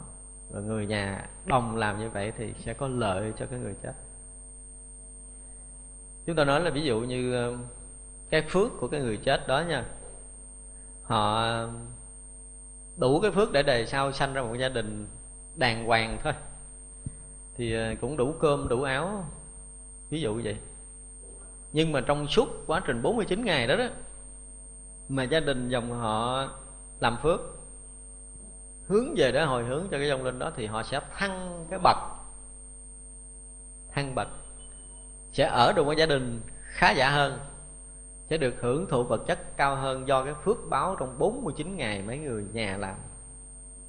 Hoặc là bây giờ cái trường hợp người này không đủ phước để làm người nhưng mà trong suốt 49 ngày đó, con cái làm phước nhiều quá, tụng kinh, tọa thiền, bố thí, làm tất cả các điều thiện, hướng về cái dòng linh này. Thì người này được thăng một cái bậc sanh tử. Có nghĩa từ cái loài thú có thể lên làm loài người. Gọi là siêu á, siêu. Siêu, chúng ta đừng nghĩ là siêu cái sanh thẳng lên cõi phật. Siêu là thay đổi cái cấp bậc đang ở trong cái tầng tâm thức của họ. Gọi là siêu độ. Thì tùy cái mức độ nhận cái đạo lý của cái người hướng dẫn mình, tùy cái mức độ làm phước của gia đình mình và tùy cái tâm lành phát khởi của cái thần thức trong phút chốc đó mà họ được thăng đẳng cấp trong cảnh giới sanh tử. Ví dụ như bây giờ họ đang ở cảnh ngạ quỷ đang rất là đói khổ, nhưng mà con cái đang làm phước hướng cho họ thì họ được siêu thoát khỏi cảnh ngạ quỷ đó, nhưng vẫn chưa đi đâu, ra khỏi cảnh ngạ quỷ thôi vẫn còn ở trong cái tầng tâm thức của một cái loài nào đó, nhưng vẫn được ăn ngon hơn, có chỗ ở, thì đó cũng là một trạng thái siêu. Hoặc là bây giờ họ đang bị ờ, do một cái số nghiệp tập gì đó, họ bị trói buộc trong một cảnh giới, bị khó khăn.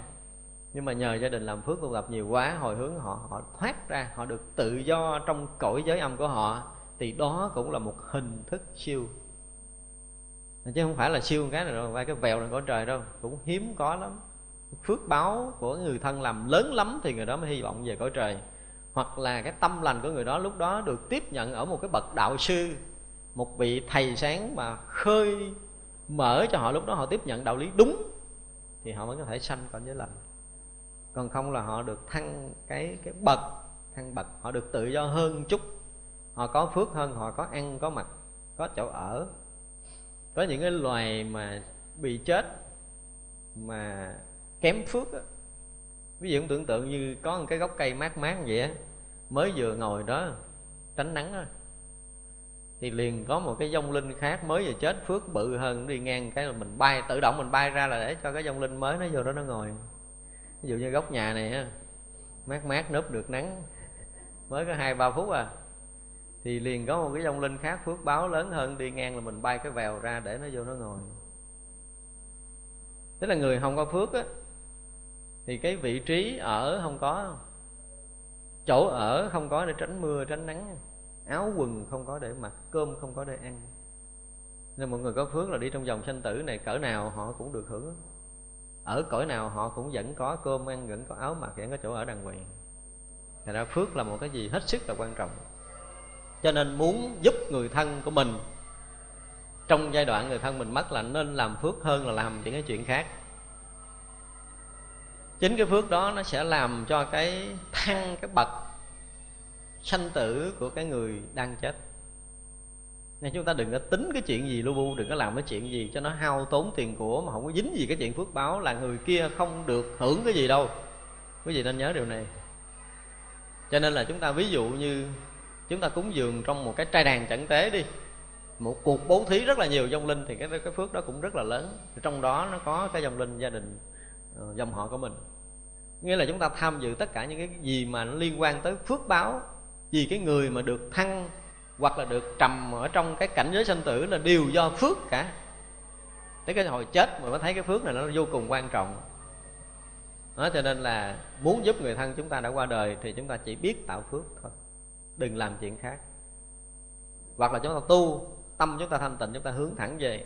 Tất cả những cái người mà có lực để có thể cứu giúp được cái người chết đó, là tâm họ phải thanh tịnh. Cái lực tâm thanh tịnh nó hướng tới người đó là đến liền tại chỗ không có bị cái rào cản nào. Nhưng mà tâm mình yếu mình sẽ bị rào cản sẽ hướng không tới sẽ không giúp được người ta.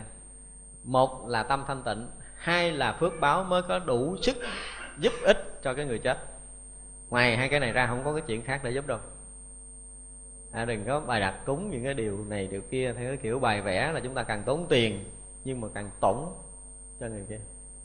Nếu mình vì người đó mà giết con này giết con kia giết nọ cũng là họ sẽ mang thêm cái gánh nặng chứ họ không có nhẹ đi. Mà nếu vì người thân mà chúng ta làm phước vì người thân mà chúng ta tu tập thì người đó sẽ được siêu thoát. Cho nên muốn giúp người nhà chúng ta là là chúng ta còn nhiều thời gian để giúp. Trong suốt quá trình 49 ngày là chúng ta gần như là tận tâm, tận lực. Trong kinh Đức Phật nói là nó có hai cái dạng mà phước báo rất lớn á. Thì khi vừa bỏ cái thân này là sanh cõi trời vô sắc liền. Một cái dạng thứ hai là cái tội quá nặng á, thì vừa bỏ thân này bị đọa địa ngục a tỳ liền. Còn lại đều phải mang thân trung ấm thân trung ấm đó cứ 7 ngày thay đổi một lần. Nên trong chùa mình có cái dạng cúng thất. Cúng thất là một điều rất tuyệt vời, rất là hay ở trong đạo phật. Tức là mỗi một lần mà chuyển từ cái thân trung ấm trước sang thân trung ấm sau, mà mình làm phước, mình tụng kinh, mình làm cái gì cho trong linh á, là trong linh sẽ thăng cấp bậc. À thăng cấp bậc. Còn nếu mình làm cái gì tổn hại là họ phải tuột xuống thì tuột xuống đó, từ một cái thân trung ấm trước. Nó không có phước báo gì bao nhiêu nhưng mà tới tuần thất hoặc là trong suốt một tuần đó mình mình mình làm cái gì cho cái dông linh đó rồi thì tới cái tuần thất chuẩn bị nhận trưng trong ấm. Thứ hai là cái thân trung ấm nó đã hơn phước thân ấm trước. Họ sẽ nhẹ nhàng hơn họ thanh thoát hơn họ sáng suốt hơn. Mà trong kinh đức phật nói là cái thần thức của chúng ta khi bỏ cái thân này nó thông minh gấp 7 lần bình thường. Thông minh nhạy bén gấp 7 lần bây giờ nha chứ không phải là ngu dốt đâu thông minh lắm. Do đó mà có những cái lời kinh tiếng kệ mà bây giờ mà không hiểu nhưng mà tới lúc đó hiểu hết. Có những người mà giống như tu thiền bây giờ không ngộ, có khi khi bỏ thân này là ngay phút bỏ thân họ ngộ, không chừng. Có những cái trường hợp như vậy. Cho nên là khi chết không phải là tuột dốc đâu, mà là thăng tiến nếu là những người có phước và tu tập. Chỉ trừ những người làm tội thì chết thì mình không bàn rồi. Họ phải bị nặng nề theo cái quả báo của họ nhưng mà người tu tập tốt là sẽ được thăng tiếp tục, thăng tiếp tục khi bỏ cái thân nghiệp này. Thành ra là đối với chúng ta là những người học đạo á, thì trước hết là chúng ta phải gợi nhắc cái người thân của mình trước khi chết. Nếu mà chúng ta có cái điều kiện thân cận thì phải khuyên họ thấy rằng cái thân này nó sắp sửa tan hoại rồi, và rõ ràng là nó hư rã, nó không thật. Chúng ta phải chấp nhận xả bỏ để chúng ta nhận cái tốt đẹp hơn. Giống như xe cũ bây giờ chuẩn bị chuẩn bị cái vốn liếng để chúng ta đổi xe mới tốt hơn. Nếu muốn cái xe mới tốt hơn là mình phải có tiền nhiều hơn à, muốn có cái thân sau tốt đẹp hơn là phải có phước báo nhiều hơn. Để cho họ thấy điều này để cho họ hướng tâm làm phước. Và cái điều tốt nhất mà có thể giúp được vong linh nữa là khi họ chết chúng ta nên lấy cái tiền riêng của họ mà làm phước á thì tốt hơn. Chúng ta nên tập trung, ví dụ như chúng ta tập trung chúng ta cho tiền người đó và dùng đồng tiền người đó, bắt đầu làm cái chuyện gì có phước báo. Thì những cái phút đó có khi họ nằm liệt giường, họ không biết gì đâu. Nhưng chúng ta làm như vậy sẽ rất là có lợi. Và thậm chí họ có chết đi nữa, chúng ta làm điều đó cũng rất là có lợi. Thành ra khi mà cái người thân chúng ta trước khi chết thì chúng ta phải có những cái hiểu biết, có những cái hướng tâm đúng đắn để cho họ biết buông xả trước khi chết. Và một cái điều của cái người trước khi chết á, chúng tôi có giảng trong một cái băng nào đó về nghiệp á, thì cái phút cận tử hết sức là quan trọng nên đừng có chọc ghẹo người chết. Phiền phức giùm tôi cái đã. Chọc mấy người mà gần gần chết nguy hiểm lắm, nguy hiểm cho họ ghê lắm. Cái thứ hai là nhắc nhở coi họ có có thất hứa với ai điều gì không? Ví dụ nha, ví dụ một bà nội đi chơi một cái cuộc du lịch nào đó, cháu nội đòi đi theo nó thôi, con đừng đi, để bà nội đi, bà nội mua cho con món quà. Nhưng mà lần đó mình đi chơi vui quá giờ quên mua. Thấy chuyện cái chuyện rất là nhỏ, nhưng mà khó chết lắm rất là khó chết nên phải giải quyết những cái lời hứa của mình. Mình có hứa gì mà mình quên là giờ này phải phải nhớ ra dùng phải thực hiện lời hứa đó. Đa số những người mà mà già mà khó chết, bệnh mà khó chết thì chúng ta nên hỏi họ. Họ chịu khó họ nhớ coi họ có bị thất hứa, thất hẹn cái điều gì không? Thất hứa, thất hẹn gì không? Nhiều khi hứa tình cảm với người nào đó rồi quên làm người ta đau khổ thì cũng khó chết luôn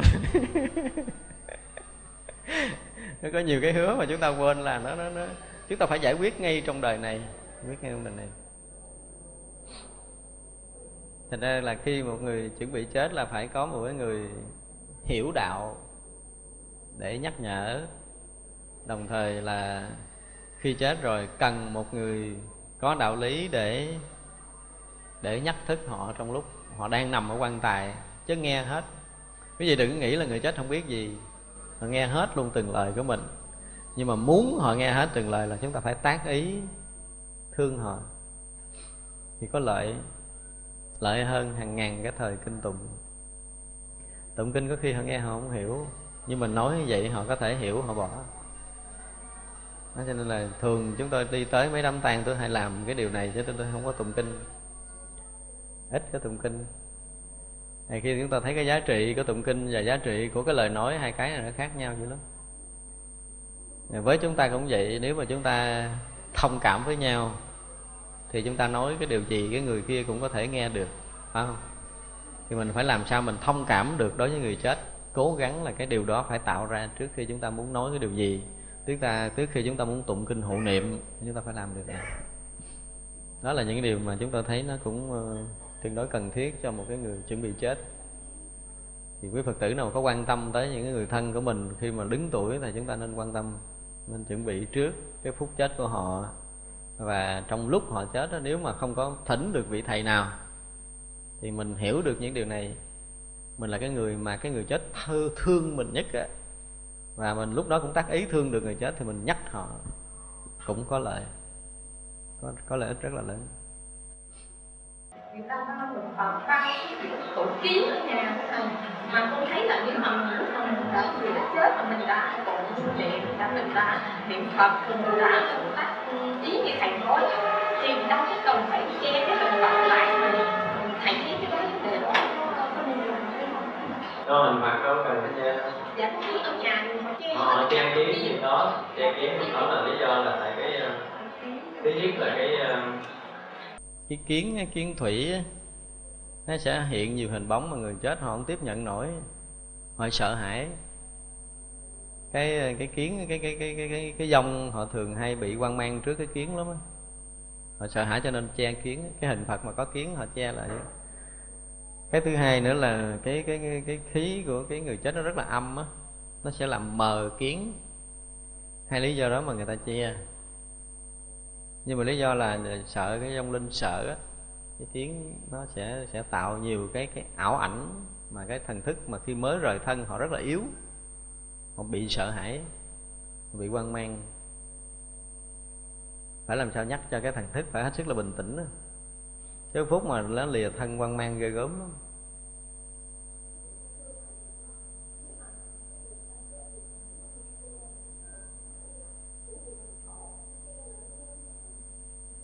Nói chung là che kiến chứ không phải là che cái hình phật đâu.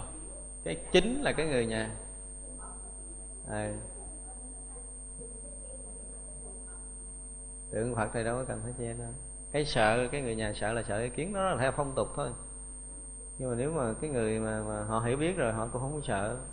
Nhưng mà đa số là cái thần thức khi rời thân họ quan mang lắm họ yếu đuối lắm.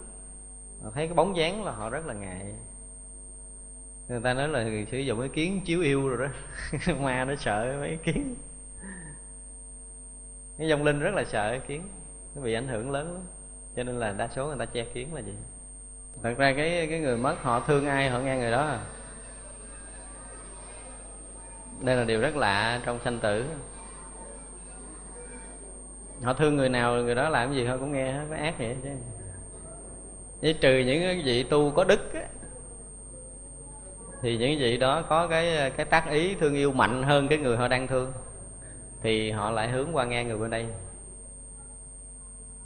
Cho nên là cái người nào mà chết mà hên được gặp cái người mà có đức mà có có biết hướng tâm tốt đó, tác ý mạnh với cái tình cảm đến với cái người người chết đó thì họ động tới cái cái cái cái tâm tình của cái người chết cái tự động người chết hướng tới người này cái nghe.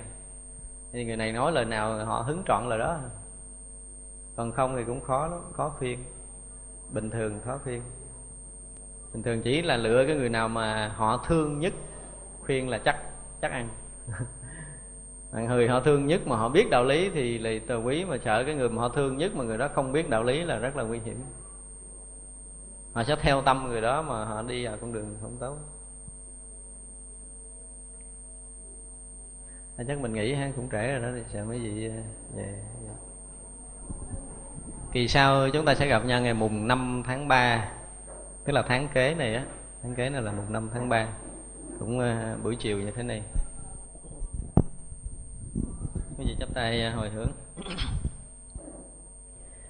Chúng ờ, sanh vô biên thể